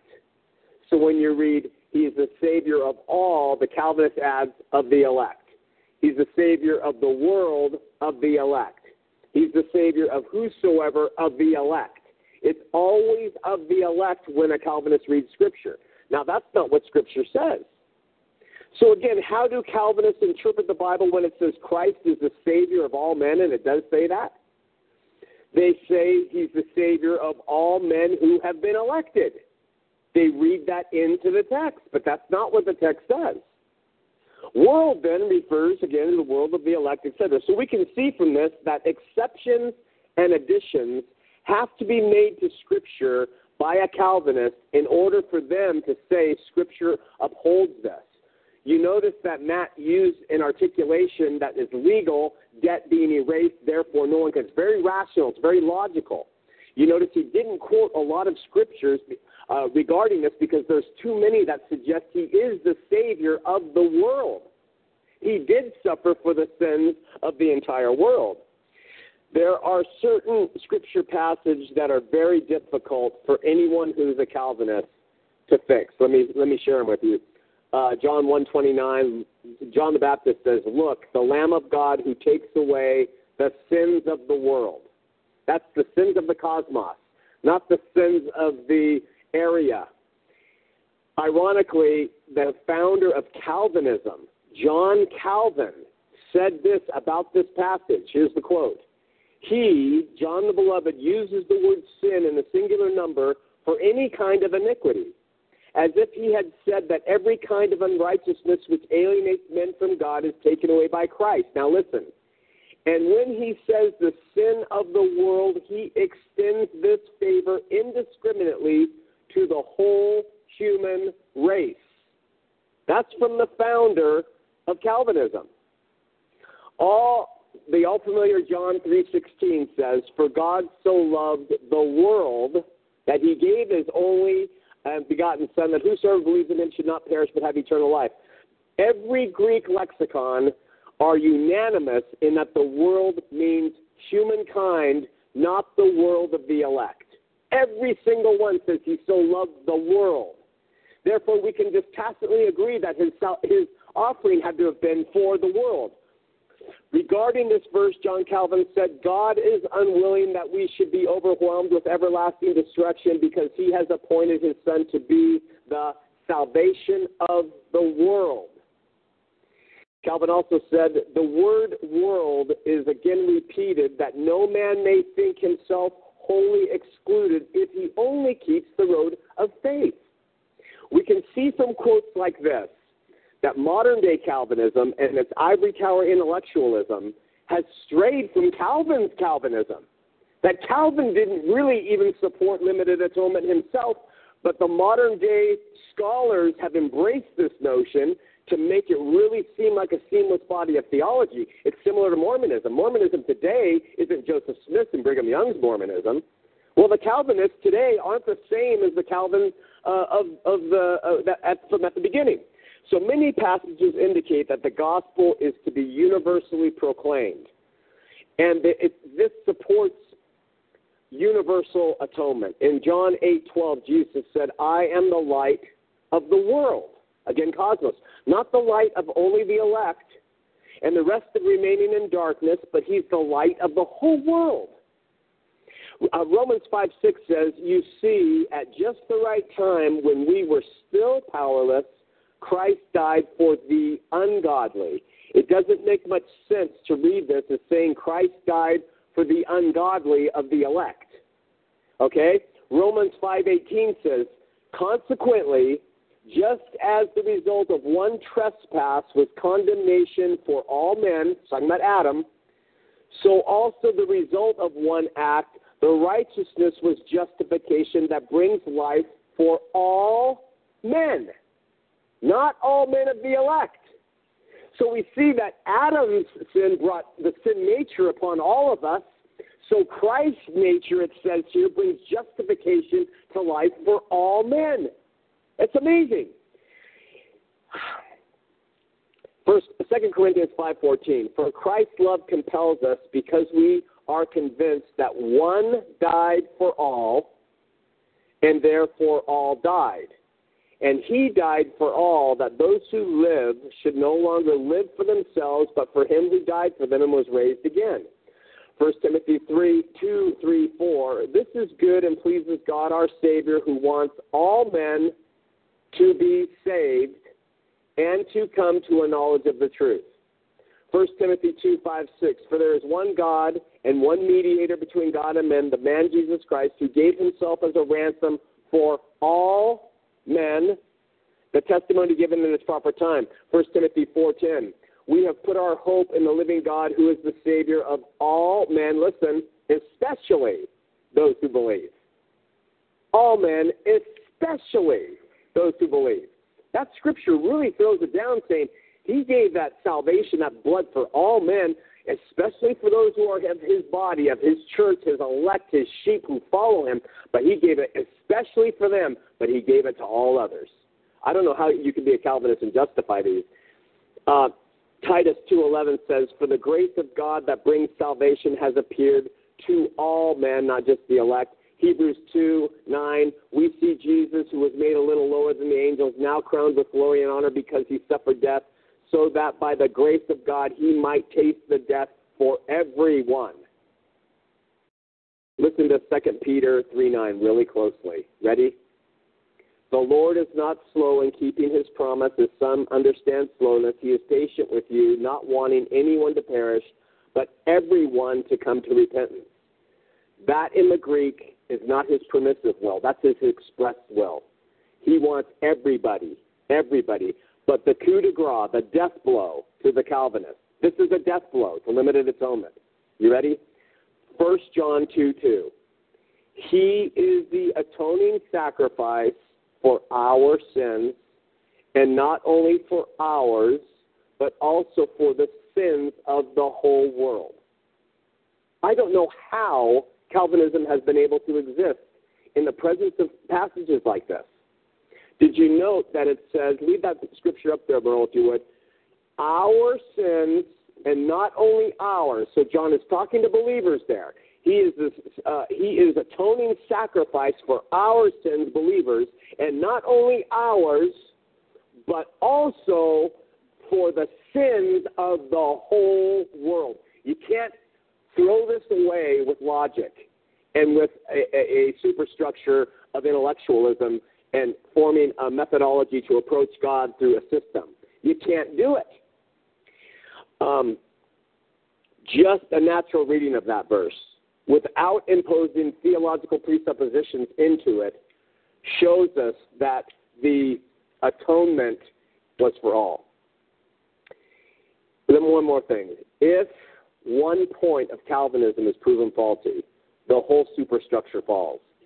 If God has totally depraved people that he elects and only them, then the atonement has to be limited.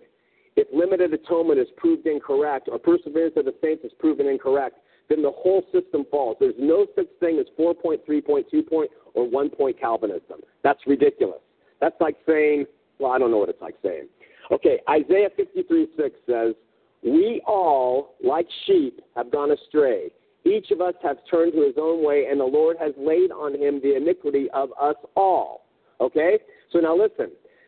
This verse does not make sense unless we read it to say that the same all that went astray, we all have gone astray, that's what all Calvinists will preach that, is the same all for whom the Lord died. All in the first line is the all of the second line, and there it says, the, Lord laid upon the iniquity of us all. All have gone astray. That's not just talking about the elect. A guy named Millard uh, Erickson put it this way This passage, speaking of Isaiah 53 6, is especially powerful from a logical standpoint. It is clear that the extent of sin is universal. It is specified that every one of us has sinned. It should also be noticed that the extent of what will be laid on the suffering servant exactly parallels the extent of sin. It is difficult to read this passage and not conclude that just as everyone sins, everyone is also atoned for. 2 Peter 2 1, it seems Christ even paid the price of redemption for teachers who deny him. Ready for this one? Peter says, But there were also false prophets among the people, just as there will be false teachers among you. They will secretly introduce destructive heresies, even denying the sovereign Lord who bought them. Who bought them? Bringing swift destruction on themselves. This has nothing to do with the elect. We're talking about guys who are teaching false doctrine and heresies and trying to bring people down, and they're doing it on purpose. And he says they have denied the Lord who bought them. Calvinists would say, well, none of the elect would ever be doing this, teaching these damnable heresies and denying the sovereign Lord who bought them. Exactly. This passage will be used again when we talk about once saved, always saved. On in Acts 17:30, Paul on Mars Hill said, "In the past, God overlooked such ignorance, but now He commands all people everywhere to repent. He commands all people everywhere to repent." I'm going to wrap this up. All people everywhere to repent, not just the elect.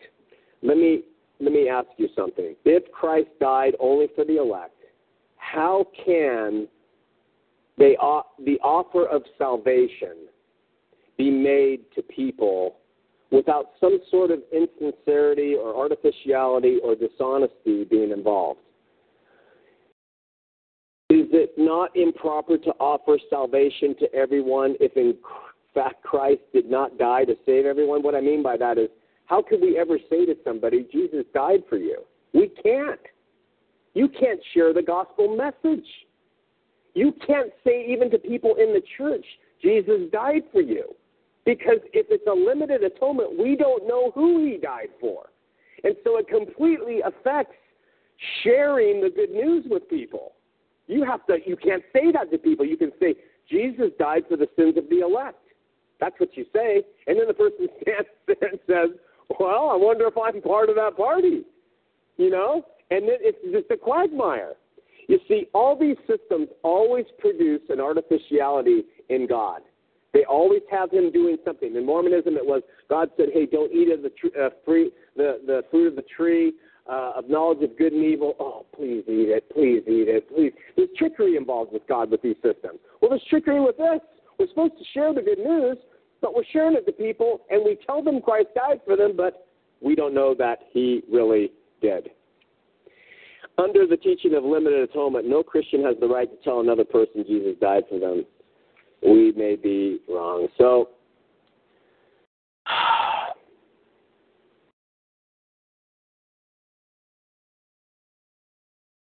there's theological presuppositions that are read into every one of these um, arguments.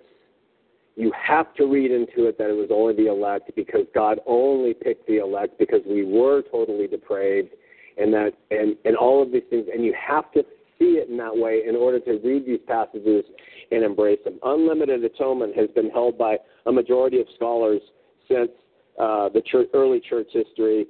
All the reformers of the of the Christian faith, if you like that kind of thing, they held to universal atonement. Every one of them, except for uh, uh, well, he wasn't a reformer, but early church fathers, probably Augustine, was the only one who didn't hold to it, and that's one of the reasons why it comes up in Calvinism. Um, early church father Clement of Alexandria, Eusebius, Athanasius, Cyril of Jerusalem, Gregory, Basil, Ambrose all taught universal atonement. If that's important to you, it's not important to me. So, two quick points to reiterate. We'll open up the phone lines 801 590 8413. 801 590 8413. if one point of Calvinism fails, it all fails. If you can find passages at all that support a limited, I mean, a, lim- a universal atonement, then, like I think we've shown here, I think we can see there's something wrong in the picture. It's not that all of Calvinism is wrong, but this is, is significant. Secondly, and this is very, very, very important, when it comes to Jesus' atoning work, there's only two options. Using that and his very his great use of Scripture, using his logic, just listen to this. It, his atonement was either limited, and God only atoned for the elect, and therefore they are saved and no others, or the other option can only be that it was universal, and therefore the debt was paid for all, and all will, in some respect or another, be reconciled to God by and through the atoning work of Jesus Christ.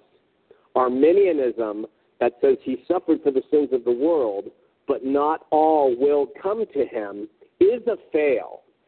And and and for the reasons that Matt articulated. The debt has either been paid in full and effectively for all or for only for some. Think about the implications of this as we continue on. All right. Lines, do we have a are we going to show a spot? Showing a spot. Is Brother Slick on? All right. We have Matt Slick waiting for us. Check the spot out. He'll come back. We'll take your calls and questions.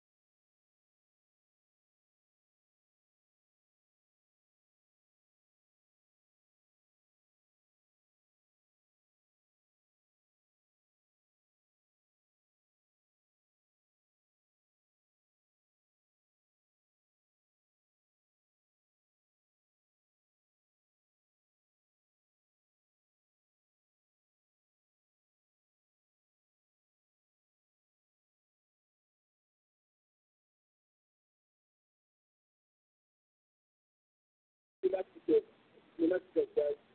So is Matt saying that God created evil people people that are not elected for his will and pleasure? If so, where is the justice and grace for God to the innocent?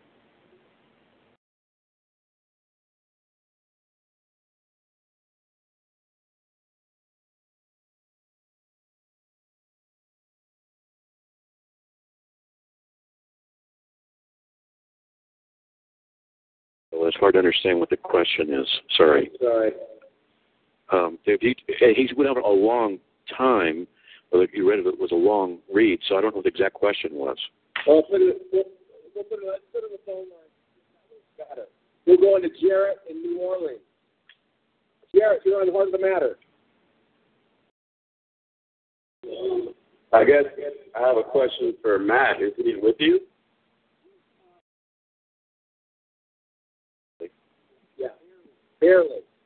Okay. Uh, my question is about in Romans five when Paul is talking about how all are in Adam and that the free gift has come upon all men. Specifically, in verse 18, it says, Therefore, as by the offense of one judgment came upon all men, condemnation, even so by the righteousness of one the free gift came upon all men unto justification of life. My question is, is the, the all that the condemnation came upon, is that every single human being? And if so, how would the all that the free gift came upon not be every single human being?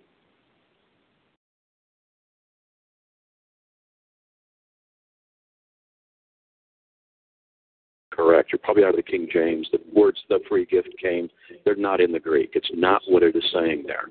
That's an interpolation by translators who apparently don't understand what the text is really saying and don't want to because of what it actually says. And what it actually says in there are two sentences with a conjunction. It says, um, "To one transgression." Hello? Hello? Can you hear me? Can you hear me? Okay, can you hear me? Can you hear me?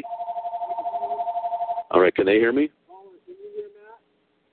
No, uh, I couldn't hear anything from Matt. I can hear you now, though.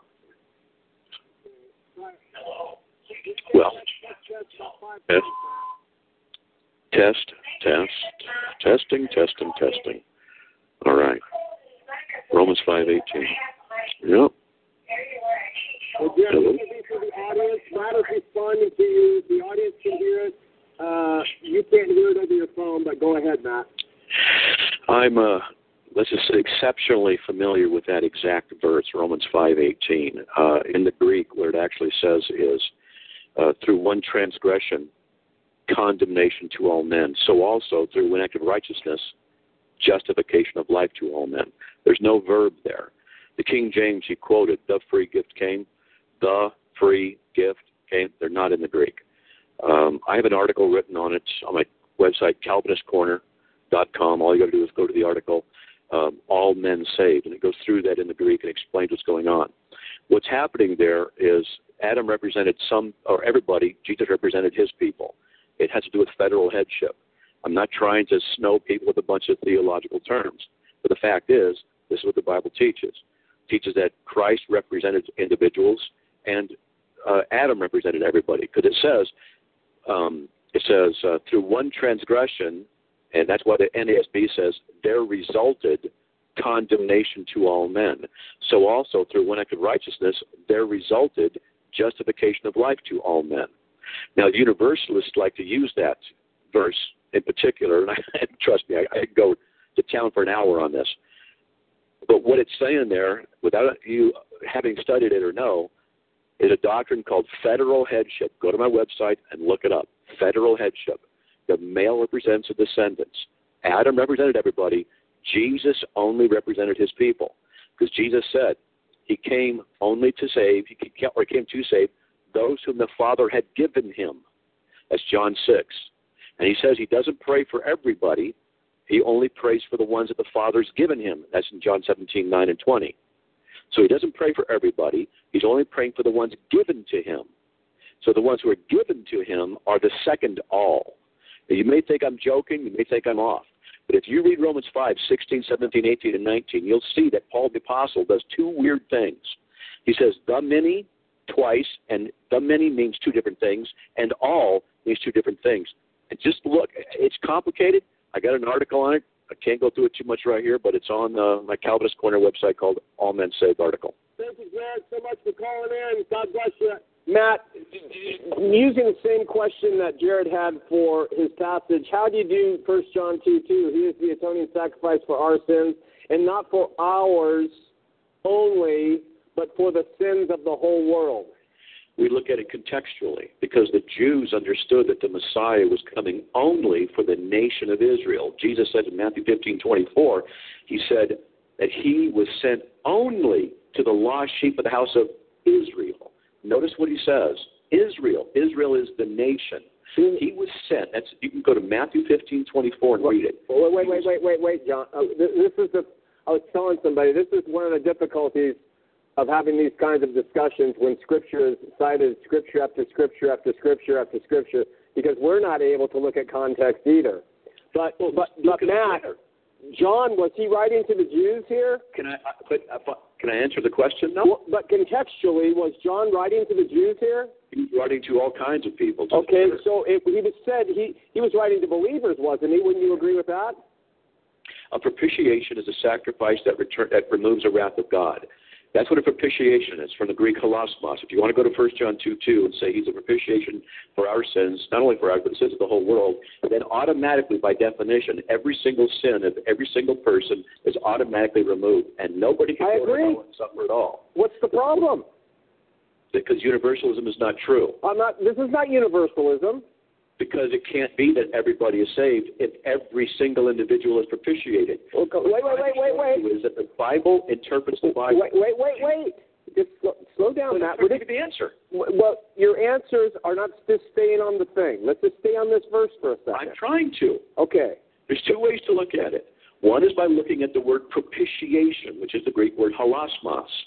It means the sacrifice that removes wrath. If the wrath of God is removed for everybody who ever lived, then nobody could be punished. Okay. That means everybody would have to right away when they die just go to heaven. Okay. Now wait. Now, so let me ask a follow-up question. The wrath of God has been removed for all men for the sins that they have committed, but the sin of faithlessness, which we are commanded to believe and to love, has not been removed. Why is that so difficult? What? Where'd you What? get that? Well, First John, First John, you've, a- you've asked me a question. First John two twenty two twenty three says, "This is His commandment, that we believe and that we love, as He gave us commandment." So this is what it says. We don't have a bunch of commandments. We don't have the law, and Christ paid for the sin on the cross. We all agree with that. So if he paid for the sin, then what is the sin? We know Scripture, we know the apostles certainly talked about it. It's the sin of unbelief. The sin of unbelief is all through Scripture. So why? I understand that the wrath has been removed for the fornicating and the drunkenness and the lying and the steal. The wrath has been removed for that, but the people in hell aren't being punished for those. They're being punished for their faithlessness and failure to love. Can you respond to that? Is faithlessness a sin? Yeah, absolutely. It's the sin. paid for all sin? He didn't pay for faithlessness. So you're saying he did not pay for all sin? Uh, that's okay. Then you have a limited atonement. I have, I guess, a limited. Um, You Covering. atonement. yeah, You because you, atonement that's you, if you to- don't believe, except for certain sins. if you don't believe, and you fail to love, you're breaking His commandment. Now, you're That's are you law. are you suggesting that we don't have a new commandment? No, I didn't. I didn't suggest that. Okay, now if we have a commandment, wait, if we have a commandment, don't we have to follow it? And if we don't, aren't we breaking it? And isn't that Yes. sin? Yeah, And, okay, and that's sin. yeah. It's not. Yeah. First Okay. century four. Sin is lawlessness. Okay, lawlessness. So we are commanded in the Old Testament to believe. We're supposed to serve the true and living God. So what you're telling us is that all sins are taken care of except for the sin of unbelief. Can you show me a scripture that says that? Yeah, I think that the one that you quoted last week says that clearly, but you interpret it differently. Which verse is that last week? The unforgivable sin.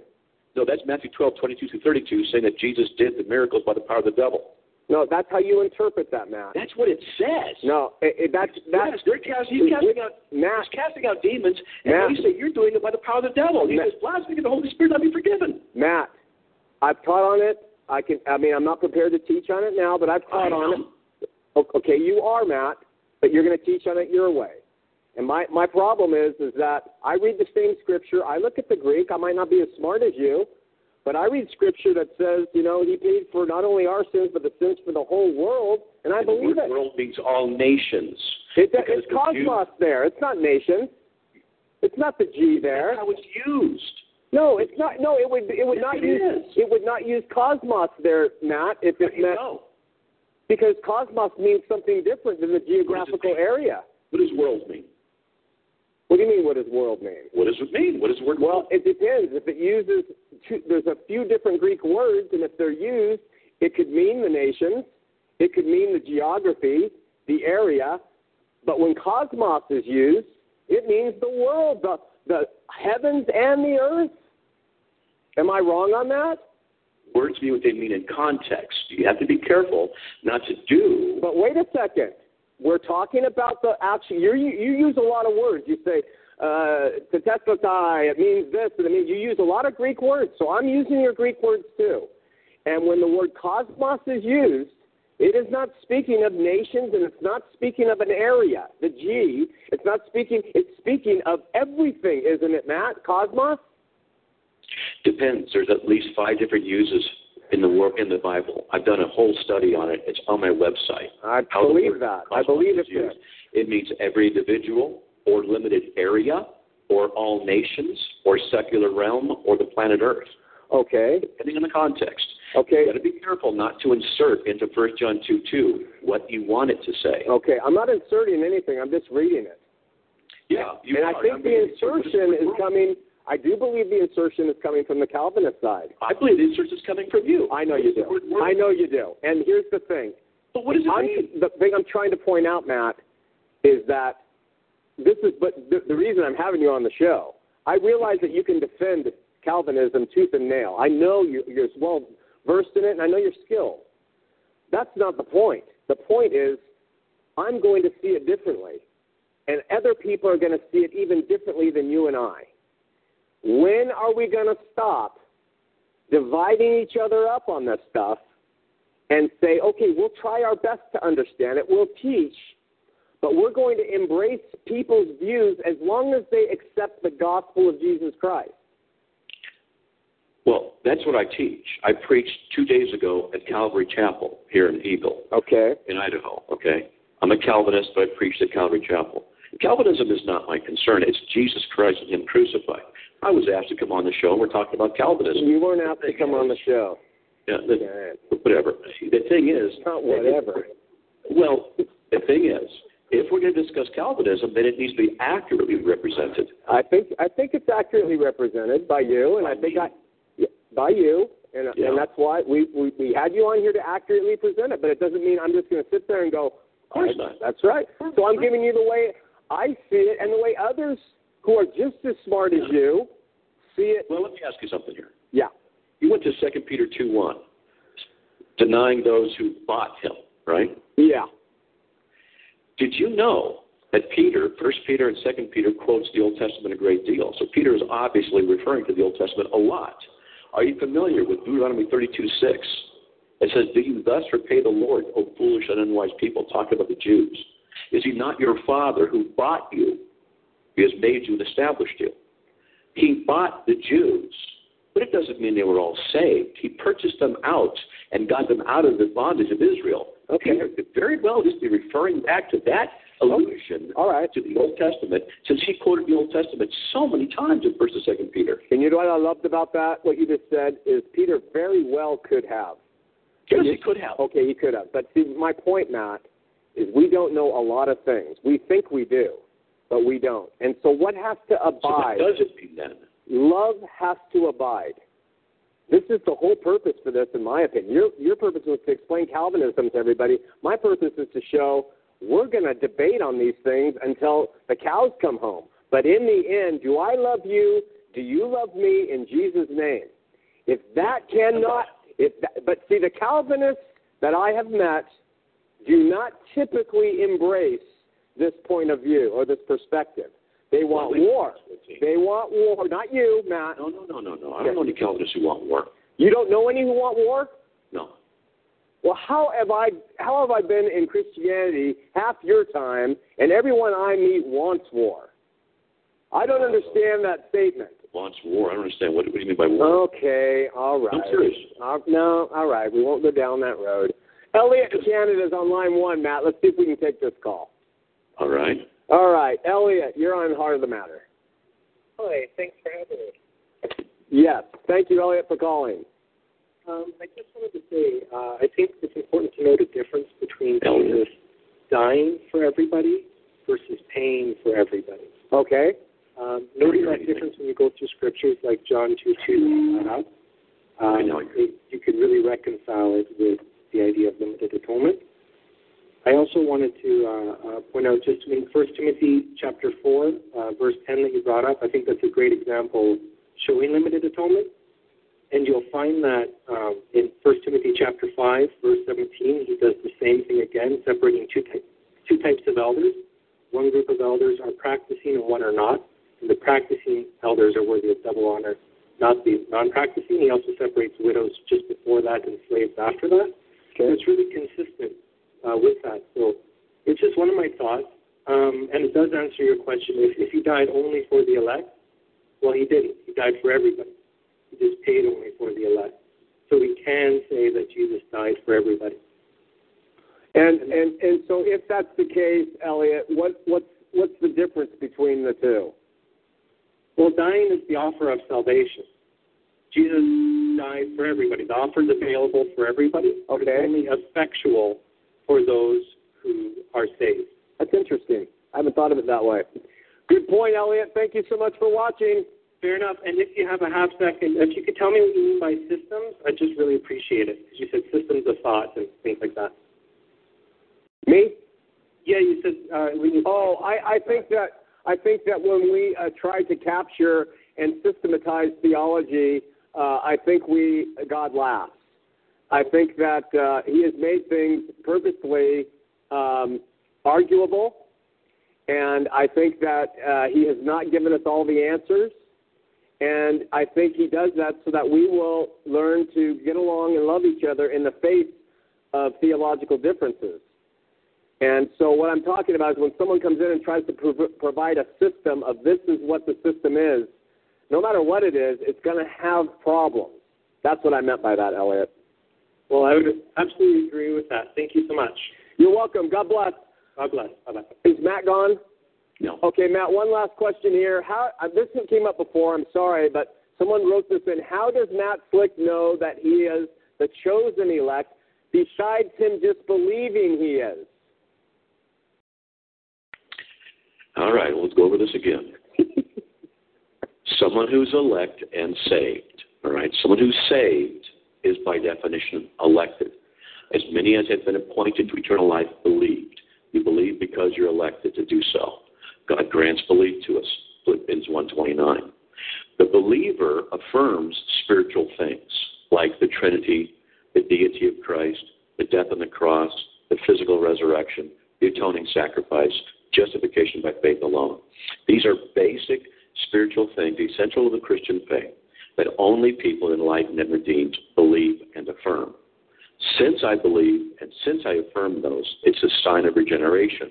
Since I confess Christ, since I promote Christ, pray to Christ as he's prayed to in the Bible, and am a disciple of his, I do so because God has manifested his election in me, granted me repentance, 2 Timothy 2.25, granted that I believe Philippians 1.29, caused me to be born again, 1 Peter 1.3, and he has chosen me for salvation, 2 Thessalonians 2.13. Okay, Matt. A follow-up question to that is: there are people who uh, you would say that then they're elect, um, and they they also do all of those things, and many, many, many people do all of those things.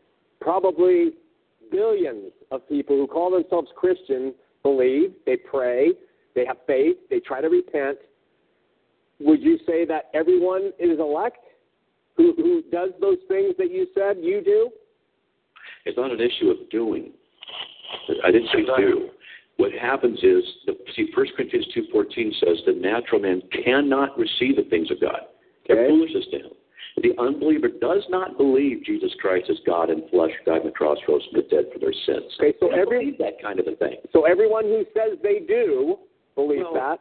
I, wouldn't say everyone who says they do. I would say everyone who does. So it's not. You said it's not doing, but then you said it's not saying. Which is it?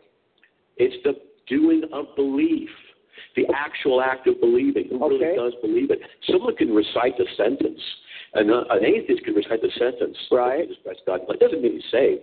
We're talking about those who actually believe it. That's what we're talking about. Okay, and they say they actually believe, like you were saying. That's how you know you're you're one of the elect, Yeah. Matt.